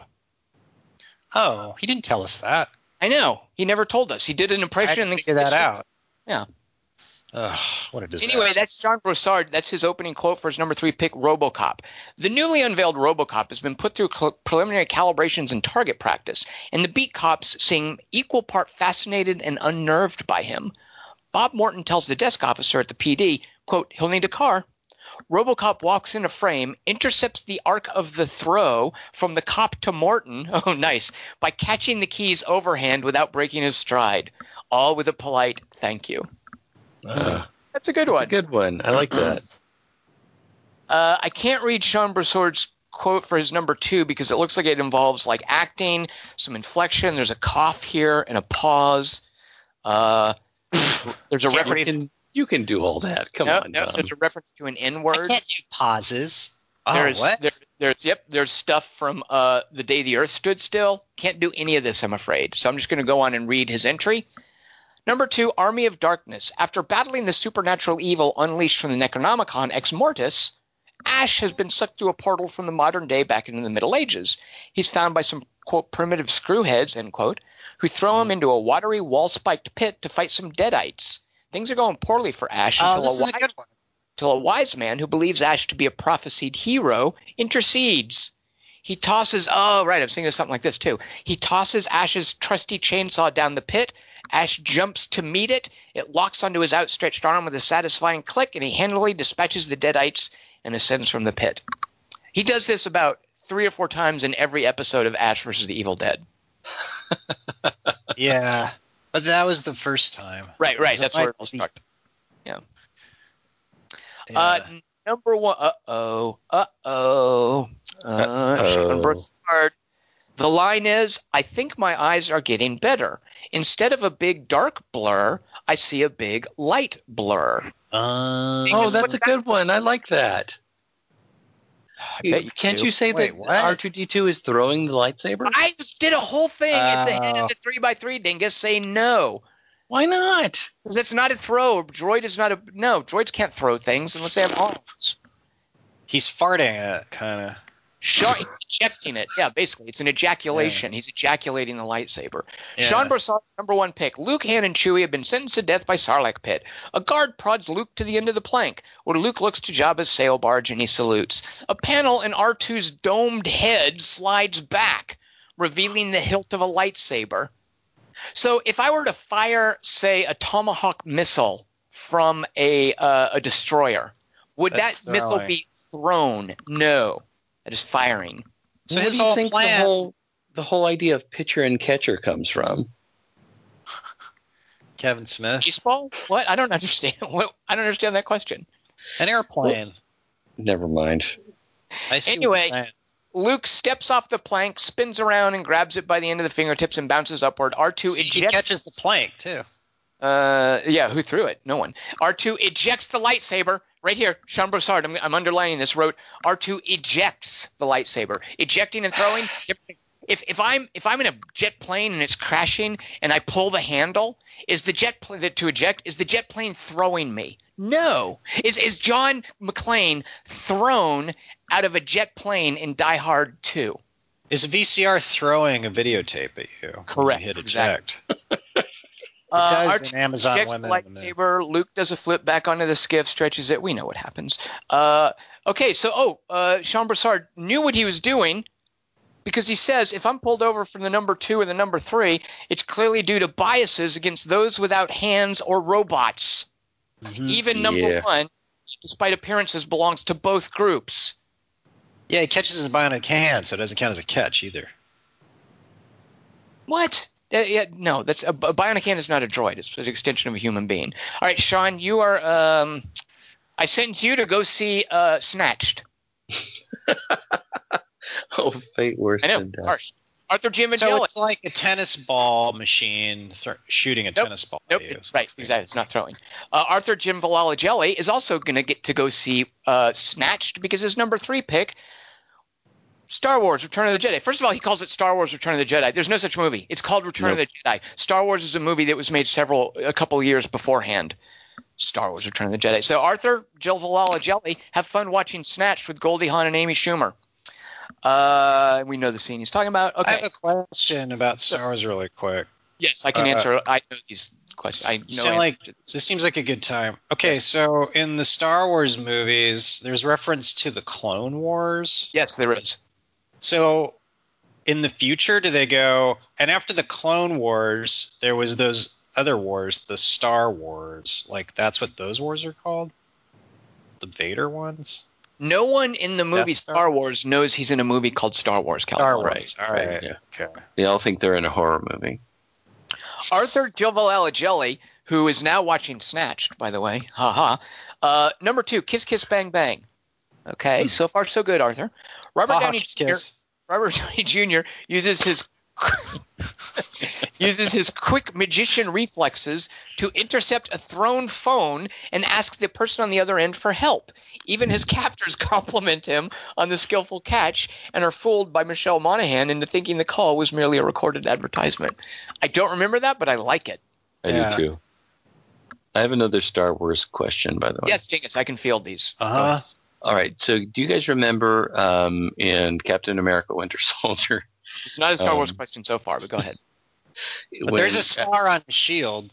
after he's run around the lake, uh, run around the uh, reflecting pool, Right. and um, uh, he's talking to Anthony Mackie, and, and Anthony Mackie says Marvin Gaye, and so um, uh, he takes out his little uh, his little journal, and he's like, "Okay, let me write this down. This is another thing I have to catch up on." Mhm. And it shows a list of all the things that he's written down so far. Mhm. One of the things on the list is Star Wars slash Star Trek. Star Wars has been crossed out. Ouch. Do you think that means okay? I already saw those. Oh. I'll watch that. Are other things mean- crossed out on the list? This is an important question. Is it the only Uh, thing crossed out on the list? I didn't. I didn't notice that. I just noticed that particular line, and I wondered if that means I've done this. Now I'll do that, or if it just means nah, I'm only interested in Star Trek Right. that's real. Thing is, I can answer this question definitively. If it's the only thing crossed out on the list, then clearly we have not established that he's crossing things out as he is watching them, and it's more likely that he is foregoing Star. He's eschewing Star Wars for Star Trek. If there are multiple things crossed out, it's unlikely that he's writing things and then changing his mind. So if there are multiple things crossed out, we can infer that he's crossing them out as he sees them, and that he has correctly seen Star Wars before Star Trek, and may in fact never get around to bothering with Star Trek because it's not worth it. All right, I like this ruling. I think this is a decent ruling. I think it would have been more in character if he'd just written Star Wars forward slash track. Like, yeah, those two star things. Because he doesn't know which one's which anyway. Tell you what, people in the audience might not understand that. What's the forward slash? What? What's the colon? Yeah, I don't think it's an Earl. Arthur Giovalella Jelly's number one pick. I like where this is going, Arthur. Let's, uh, you know, we'll find out. The Prestige. Mm. Uh, Oh, okay. In his version of the transported man, Hugh Jackman throws his top hat high into the air before vanishing into a trap door. Jackman's double then emerges on the other side of the stage and catches the thrown hat before it hits the ground. Arthur, I'm almost going to let Arthur, you can leave halfway through Snatched. I liked it when you said Jack, man. Like. Uh, I love Arthur writes. I love the showmanship of this trick and how the thrown hat stands in stark contrast to Christian Bale's version of the transported man, where he simply bounces a ball across the stage. Arthur, very nice. Have fun watching the first half of Snatched, by the way. Ugh. Nick D throws and catches. Here we go. Uh, Nick D, have fun in uh, Snatched. You're watching the whole thing. Your Uh, Fun in silly Snatched. shenanigans about worse. a droid ejecting a lightsaber. Great movie, Nick. Ow. D. Snatched. Yeah, you'll enjoy Really? it. That's the most popular listener. Well, here we go. This is a runner-up for most popular. Nick D's number two pick, The Untouchables. At the end of the baby carriage scene, Andy Garcia comes running up at the last minute with two guns in his hand.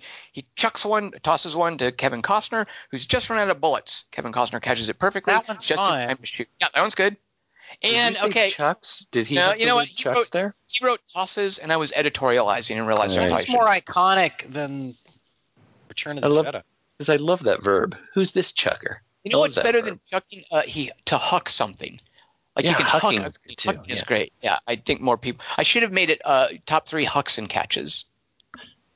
I hate the Jedi one because the music goes da da da da da like as he throws it, or I mean, excuse me, ejects it to two. so it's sort of telegraphing that he's gonna catch it. Right, right, exactly. Y- y- You're you're sort of celebrating a little early here. Yeah, and that, and that the whole thing is gonna succeed. It's Right. basically like, okay, we're gonna rescue Han. It's like, what's gonna happen?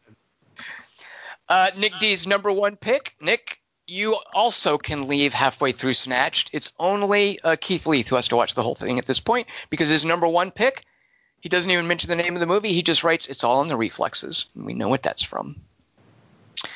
Uh, all right, and Kelly Wand, he knows Lo Pan's name. He knows that it's Jack Burton's knife.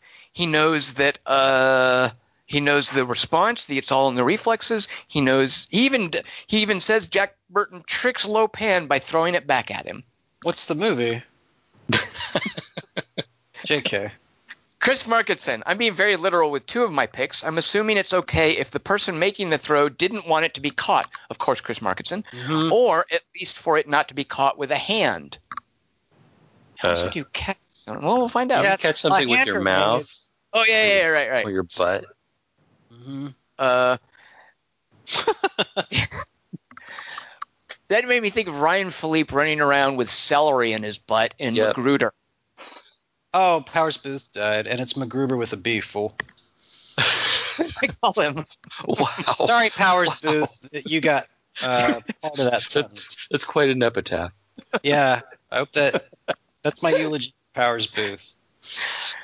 Chris Wow. Markinson's number three. Watchmen. The comedian gets attacked, and while defending himself, he throws a butcher's knife at his assailant, who catches it easily. Oh yeah, I need to watch that again. Now that I'm a now that I'm a Zack Snyder sucker punch apologist, Oh yeah, I watched Why Him too on the plane. I forgot to tell you that. uh, with Bryan Cranston and James Franco. How'd that work Mhm. out for you, Kelly Wand? Uh, there were some butts in it. I forgot why I mentioned it. What were we just probably- talking about? Was it a comedian tie-in somehow, or a Yeah, it was a joke to you just did. I went, oh wait, it was in Why Him. Okay, back to listeners. I'm sorry. Uh, Sorry. I don't know what this one is, but I, I it's another Christopher Nolan movie that uh, Chris Markinson has mentioned, Dark Knight. trying to Hmm. think of throws and catches in Dark Knight. Do you guys know of anything?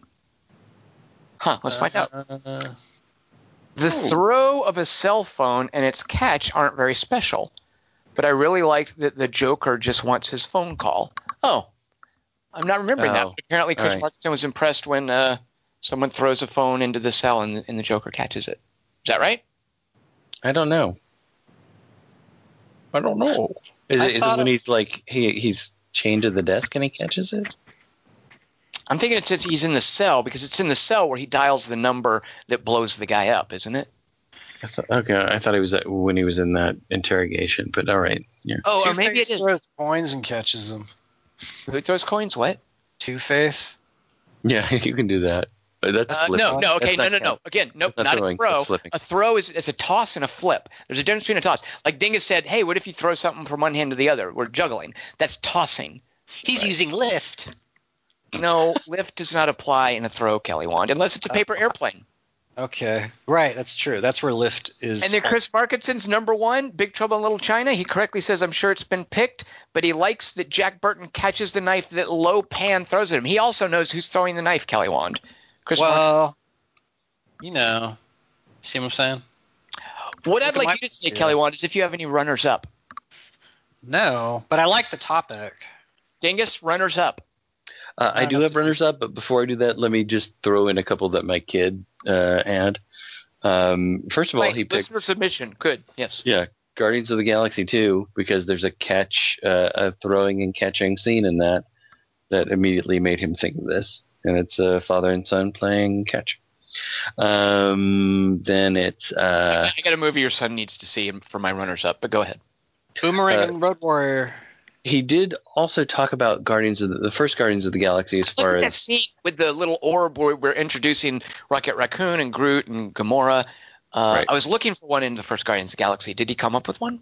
No, because it's more tossing. It's it and and we, we kind of ruled that out. It's a, it's just Chris Pratt tossing the orb as he first meets Gamora, and she takes it away from him. Oh, oh right, right, right. Yeah, your your son would Uh, get pulled over, for so I'm glad he didn't pick that. Well, he would get thrown in jail for this one, Tom, and his then number caught. one would probably be "Now You See Me Too."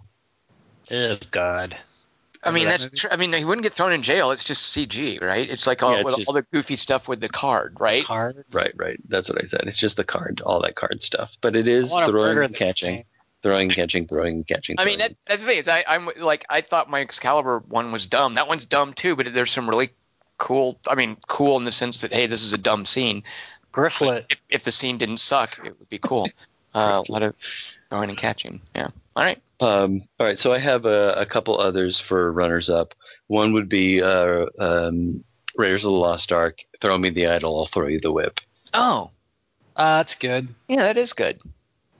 Uh, so I really like that one. Um, there's also, uh, as far as like throwing something to yourself, and this is not a toss. It's in the great dueling scene between Inigo Montoya and the masked man when uh, the sword gets thrown in the air. He does a uh, flip, and then he catches his own. Oh yeah, sword. yeah. Right. I was thinking of Uh-huh. something like that too, where somebody throws something in the air, Catches does some their- cool move, and then catches the thing they threw. I'm sure there's something that I'm missing, but I was trying. I was even like googling, what's the movie where someone throws something in the air and does something and then catches what they threw that didn't return it? Like that Probably doesn't Resident work. Evil three and eight. Well, the great thing about this is that the timing is so stretched out; it's ridiculous. Right. Right. Uh, but but I really do love that moment. And then finally, it's uh, um, Dom catching Letty as she flies across the. Uh, Uh, she's not thrown. Okay, thrown. She is. She's- thrown. she's thrown from one car across the Nope. uh, Dingus, do you want to overpass. you want to get in trouble, Dingus? I You've don't, kept you've kept your nose clean so far. Let's not mess that up. Yeah, I'm impressed. but I did. I did think that was nice. I was thinking too of things like uh, nice. like Batman, like Maggie Gyllenhaal getting thrown. Actually, this works. Does the Joker throw Maggie Gyllenhaal off of the building? He pushes her off of it. So oh shoot! Yeah, no, it's a push. R2D2 way. The way that R2D2 pushes. Uh, so here's here's the Jaws one. Uh, there's the great bit where uh, Quint meets Hooper in his little workshop there, uh, Oh, and okay. he says to Hooper, you know, he's totally not into Hooper, and Hooper knows it. And he says to Hooper, "Tie me a sheep shank," and he chucks a bunch of rope to Uh. Hooper, and he's right next to Hooper when he does it. So Hooper's like, "Well, you didn't say how long you or how short you wanted it," and he ties it, and he's giving Brody looks like, "Get a load of this guy," and he's doing his sheep shank while Hooper's crossed the room. So when Robert Shaw has to throw the rope to Richard Dreyfuss, they're standing right next to each other. But now that Richard Dreyfuss has tied the knot, it's a big unwieldy piece of rope. He's got to throw it across the room to Robert Shaw, and he does. But Robert Shaw, you can't really elegantly throw a bunch of rope. Like rope goes everywhere. So when Robert Shaw reaches out to catch it, like it sticks on his hat brim and it goes everywhere. Any other actor would be like, "Wait, do do it over. I didn't catch that. Didn't work."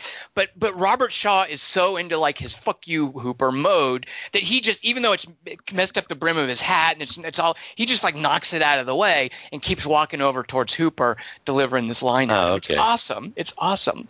Like he catches it, but still, it's a piece of rope and like almost hits him in the face. But he doesn't care. He's so into the moment. Uh, Like throwing a handful of spaghetti, I would guess. it's exactly, Dingus. Exactly. You're never going to be able to look cool catching it, and Robert Shaw doesn't care. uh, so funny. here, here's the one that uh, that I meant to put in my three by three instead of Excalibur, but that's what I get for not numbering it. I had it at the bottom, so it looked like runners up. Um, in War of the Worlds, I was talking about in uh, Close Encounters, like how how Steven Spielberg does great family chaos. And in the beginning of War of the Worlds, there's a different kind of family chaos with Tom Cruise and his ex wife and his ex wife's new husband and his two kids. And his daughter uh, the talented Fanning. Uh, you know, she still adores her dad, but then his son, there's a lot of tension there, and he's Robbie. really tr- trying hard, yeah, to get through to his son, and it's not working. And he's not he's not a good dad. The movie isn't trying to pretend he's a good dad. It's not it's it's not romanticizing the the single dad thing. He sucks at it. Uh, so at one point he says to his son, "Let's go. We're going to go out and play catch," and his son wants no part of it. So he throws a glove to his son and a baseball. They go out in the backyard, and there's the bit that even I understood where he puts Boston. on. Yeah. Yeah, exactly. He puts on a baseball cap for one team, and then his son puts on one for a rival team. And Is that how it mo- is? most people, exactly right. Most people would get that. So they're throwing the ball back and forth, and it gets increasingly tense. And they're throwing the ball harder, and the ball being thrown is kind of an expression of their unhappiness as it accelerates between them. And and finally, Robbie gets the best of Tom Cruise, and Tom Cruise just wails the ball at him as hard as he can, and the kid just steps aside and lets, and lets it go through the window, and it's the window of Tom Cruise's apartment. So he broke his own window. Yeah. Um, but the throws and catches accelerating in their intensity as they're getting increasingly put out with each other. Uh, I really like how Spielberg made a family dynamic out of that that throw and catch bit right there. So, like a War of Worlds. uh, yeah, okay, sure New York. Everything I said about Excalibur, forget that. I meant to say what I just said about War of the Worlds. Uh, the crow catches the guy's eye in Excalibur too. That's no, no. I thought no, no, not at all. Uh, Brendan Gleeson's eye catches blood in 28 days That's later. That's true. Yeah, that's not Zombie loose by a throws it. crow. Yeah. Oh. Did you say a zombie throws it? No, Kelly Wand, a bird. Superman catches the Earth in Superman. No, he doesn't. He, he spins it. around. That's not cat. Kelly Wand, you're yeah, terrible he at this catches game. it with his feet when he lands. Kelly Wand, I can only hope you're better at giving us a three by three than you are at the dynamics of catching and throwing. I don't What do think you- so this week. What do you got for us? It's pretty similar to what I just said in terms of quality. Uh, in honor of Mother's Day, it's three best It won't be Mother's Day next week. Whatever, nerd. Whatever, holiday nerd. I know Sorry. what day it is. Look at me. I cut you off. It almost sounded like you were saying three best sequels. Uh, three best vehicle horns. So, like a car or a truck or a spaceship or an orchestra Wait, an orchestra. What? Wait, that's not a vehicle. or Harry Potter in that movie with uh, Juno Temple or. Uh, What movie is Harry Potter in with Juno Temple? It's, called just called Horns. It's Oh, very bad. I forgot It's based on a book by Joe Hill, your favorite author. Oh, good. I actually quit watching horror. I almost never do this, especially to horror movies. Uh, so I bad. always believe that they're gonna re- they might redeem themselves. They might have a cool scene. Halfway through Horns, I was like, yeah, I'm out of here. I gave up. tried to on it. watch it with Grasshoff. What's that mean, Kelly? One people people listening might not understand what that means. I watched it with a podcast listener who'd, who'd read the book, and we were like, "What?" And we were like, "The book jumps the shark, but this movie's just going, finding new ways to suck and jump the shark." Should Dingus see horns? I think he's seen it. He sounded really depressed about it. No, I saw I saw Tusk, and that was all I could stand. Oh, I it's, decided it's not too soon. Too soon. Why would you watch that over horror? Speaking of people I dying, know. I, I apologize. I know. Yeah, Hate the correct movie. God. Michael was it Michael Parks? Yeah, he died. That's yeah. Yeah. I mean, Powers Boothe is sad and all, but Michael Parks, he was he was a great actor. I loved that guy. Yeah, I really did love him too, but still. So this is wait horns like Yeah, you Kelly, said what- vehicle horns, and then you went into orchestras. What the fuck? Three And best said- vehicle horns in movies. You can use cars, trucks, transformers, planes, Transformers. Uh, what is Optimus Prime's horn? All right, I'm into this. Optimus Prime, Bumblebee, I still we still haven't Matt, we still haven't just I, I still don't know if Optimus Prime can fly. Luke's land speeder, Luke's X-wing. Is R two D two? Is a robot? Is R two D two when he does his noises? Is that a horn? No, because he's not a vehicle. He is in the prequels. That's right. He flies. That's a He's good a rocket. point. Yeah. Yeah, but Right, he doesn't have a passenger except the lightsaber. That's right. He just ejects noises. He doesn't He's actually a make them. cargo. Right, he's a lorry. Kelly, Wand, what if there are listeners thinking, "Oh, I know of a great vehicle horn that I'm I sure want." they are. Their list is probably read. already done. Yeah, because I know in anime there's a lot of cars that might beep and make horn-like noises. So I should get, I should tell Kelly Wand about this in exhaustive detail. How can those people participate, Kelly Wand?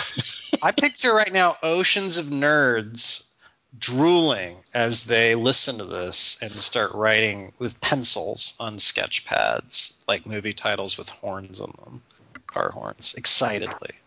Oceans of And- nerds. and going, yeah, Snatched was disappointing, but I got this to look forward to. Uh, if they wish to Real participate, quick, in- real quick, Kelly Wand, I have a question for you guys. Good writing, bad writing. When Gary Oldman says to Winona Ryder in Bram Stoker's Dracula, I have crossed oceans of time for you. Dingus, good writing or bad writing? You've already stipulated this is bad writing, so I'm not going to fall into this. When did I do that? You've done this many times. Kelly Wand, is that true? I don't remember it. I like still that. trying to decide if it's that was bad writing. Yeah, I think you did. No, I like that line. I was going to say Why good would it be bad? Can I change my mind if I once said it was bad? Yeah, I like that line. And I, oh man, Well, maybe maybe I'm wrong then. Maybe All right. I thought we talked about this before. Well, when Ding, when Kelly Wand said "Oceans of Nerds," I, I thought of that. So I, I you know what? I, I've crossed oceans of nerds for you. He tells Winona Ryder. And you can't blind. do that. There's no, you can't cross oceans of nerds. But ocean, like time in an That's ocean. true. They are unbridgeable. You can if you're uh, if you're surfing at a They Might Be Giants concert. Climate change too. It's raising the temperature of them. All right. Well, I think we, we now know where I stand on good writing and bad writing. So Kelly Wand, go ahead. Yeah. How can the listeners participate? That was Bram Stoker's finest work. There's no way that that's in any of those epistles in, in Oh, the actual you- Bram Stoker's Dracula. That's got to be all whoever wrote that that movie. You pronounce it Dram Stoker. I You said, Bram, and I know the name of MacGruber. Powers Duth. That's what you said. Oh, Did you really fan. say that Oceans of Time was a, was a good thing before? I thought you said it was a bad thing. Darn I it. don't, I don't know, but if I said it was bad, I've changed my mind. All right, fair Maybe you said it was good, and Dingus thought to himself, "What an idiot!" And that's the part he remembers, because he still sounds baffled that you think it's good. Well, you actually didn't. Uh, so part of part of good writing, bad writing, Dingus, is what is your opinion, not will I say you're wrong. Uh, All right, you're right. Really like that line? No, maybe I love that line. I Yeah, I think do it's very too. poetic. I think it's poetic. Yeah, and it's Usually, it's, it's a non-stupid part of the movie. There's a lot of dumb stuff in that movie. But I'm also distracted. Criterion- I'm distracted by the way he talks in the movie. Right. Because the because there's that moment where Keanu Reeves like cuts himself and he says like, "Mind you, don't cut yourselves." And, like he licks his finger. It's really creepy, and I, this is the way he Mind talks. you, so don't weird. cut yourself. Does he say that? He says something like that. That's what a vampire says to be. That's how he warns you to be careful that he's a vampire. Mind you, don't cut yourself. That's what a lot of people make the mistake with me. Uh, all right, so Tom's Dram Stoker. I never said Oh. dram.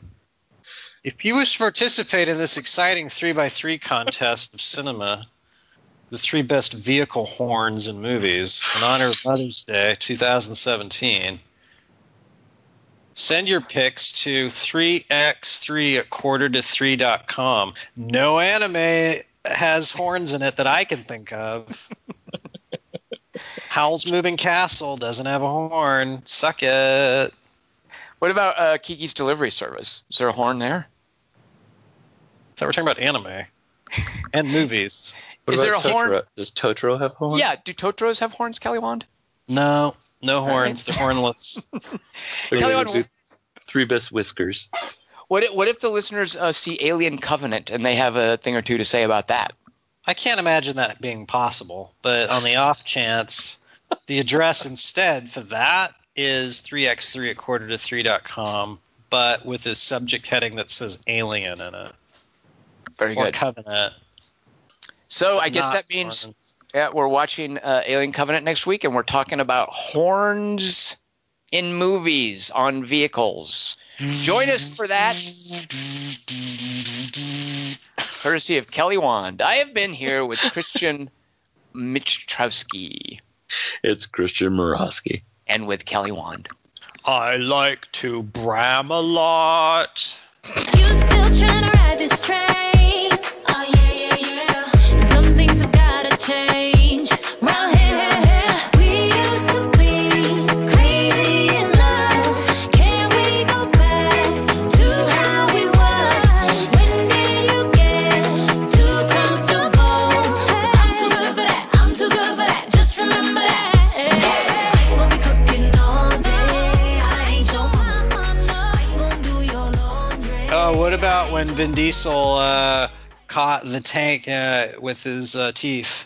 in Witch Hunter last? I swore an oath to keep it secret. This lie has kept Apocalypse at bay for hundreds of years. We were afraid if the Queen's heart was destroyed, you'd lose your immortality or die. That wasn't your choice to make! Go limp. Go limp. Go limp. Go limp. Go limp. And I'm limp. JK, I'm not limp. Okay, Uh, Alma.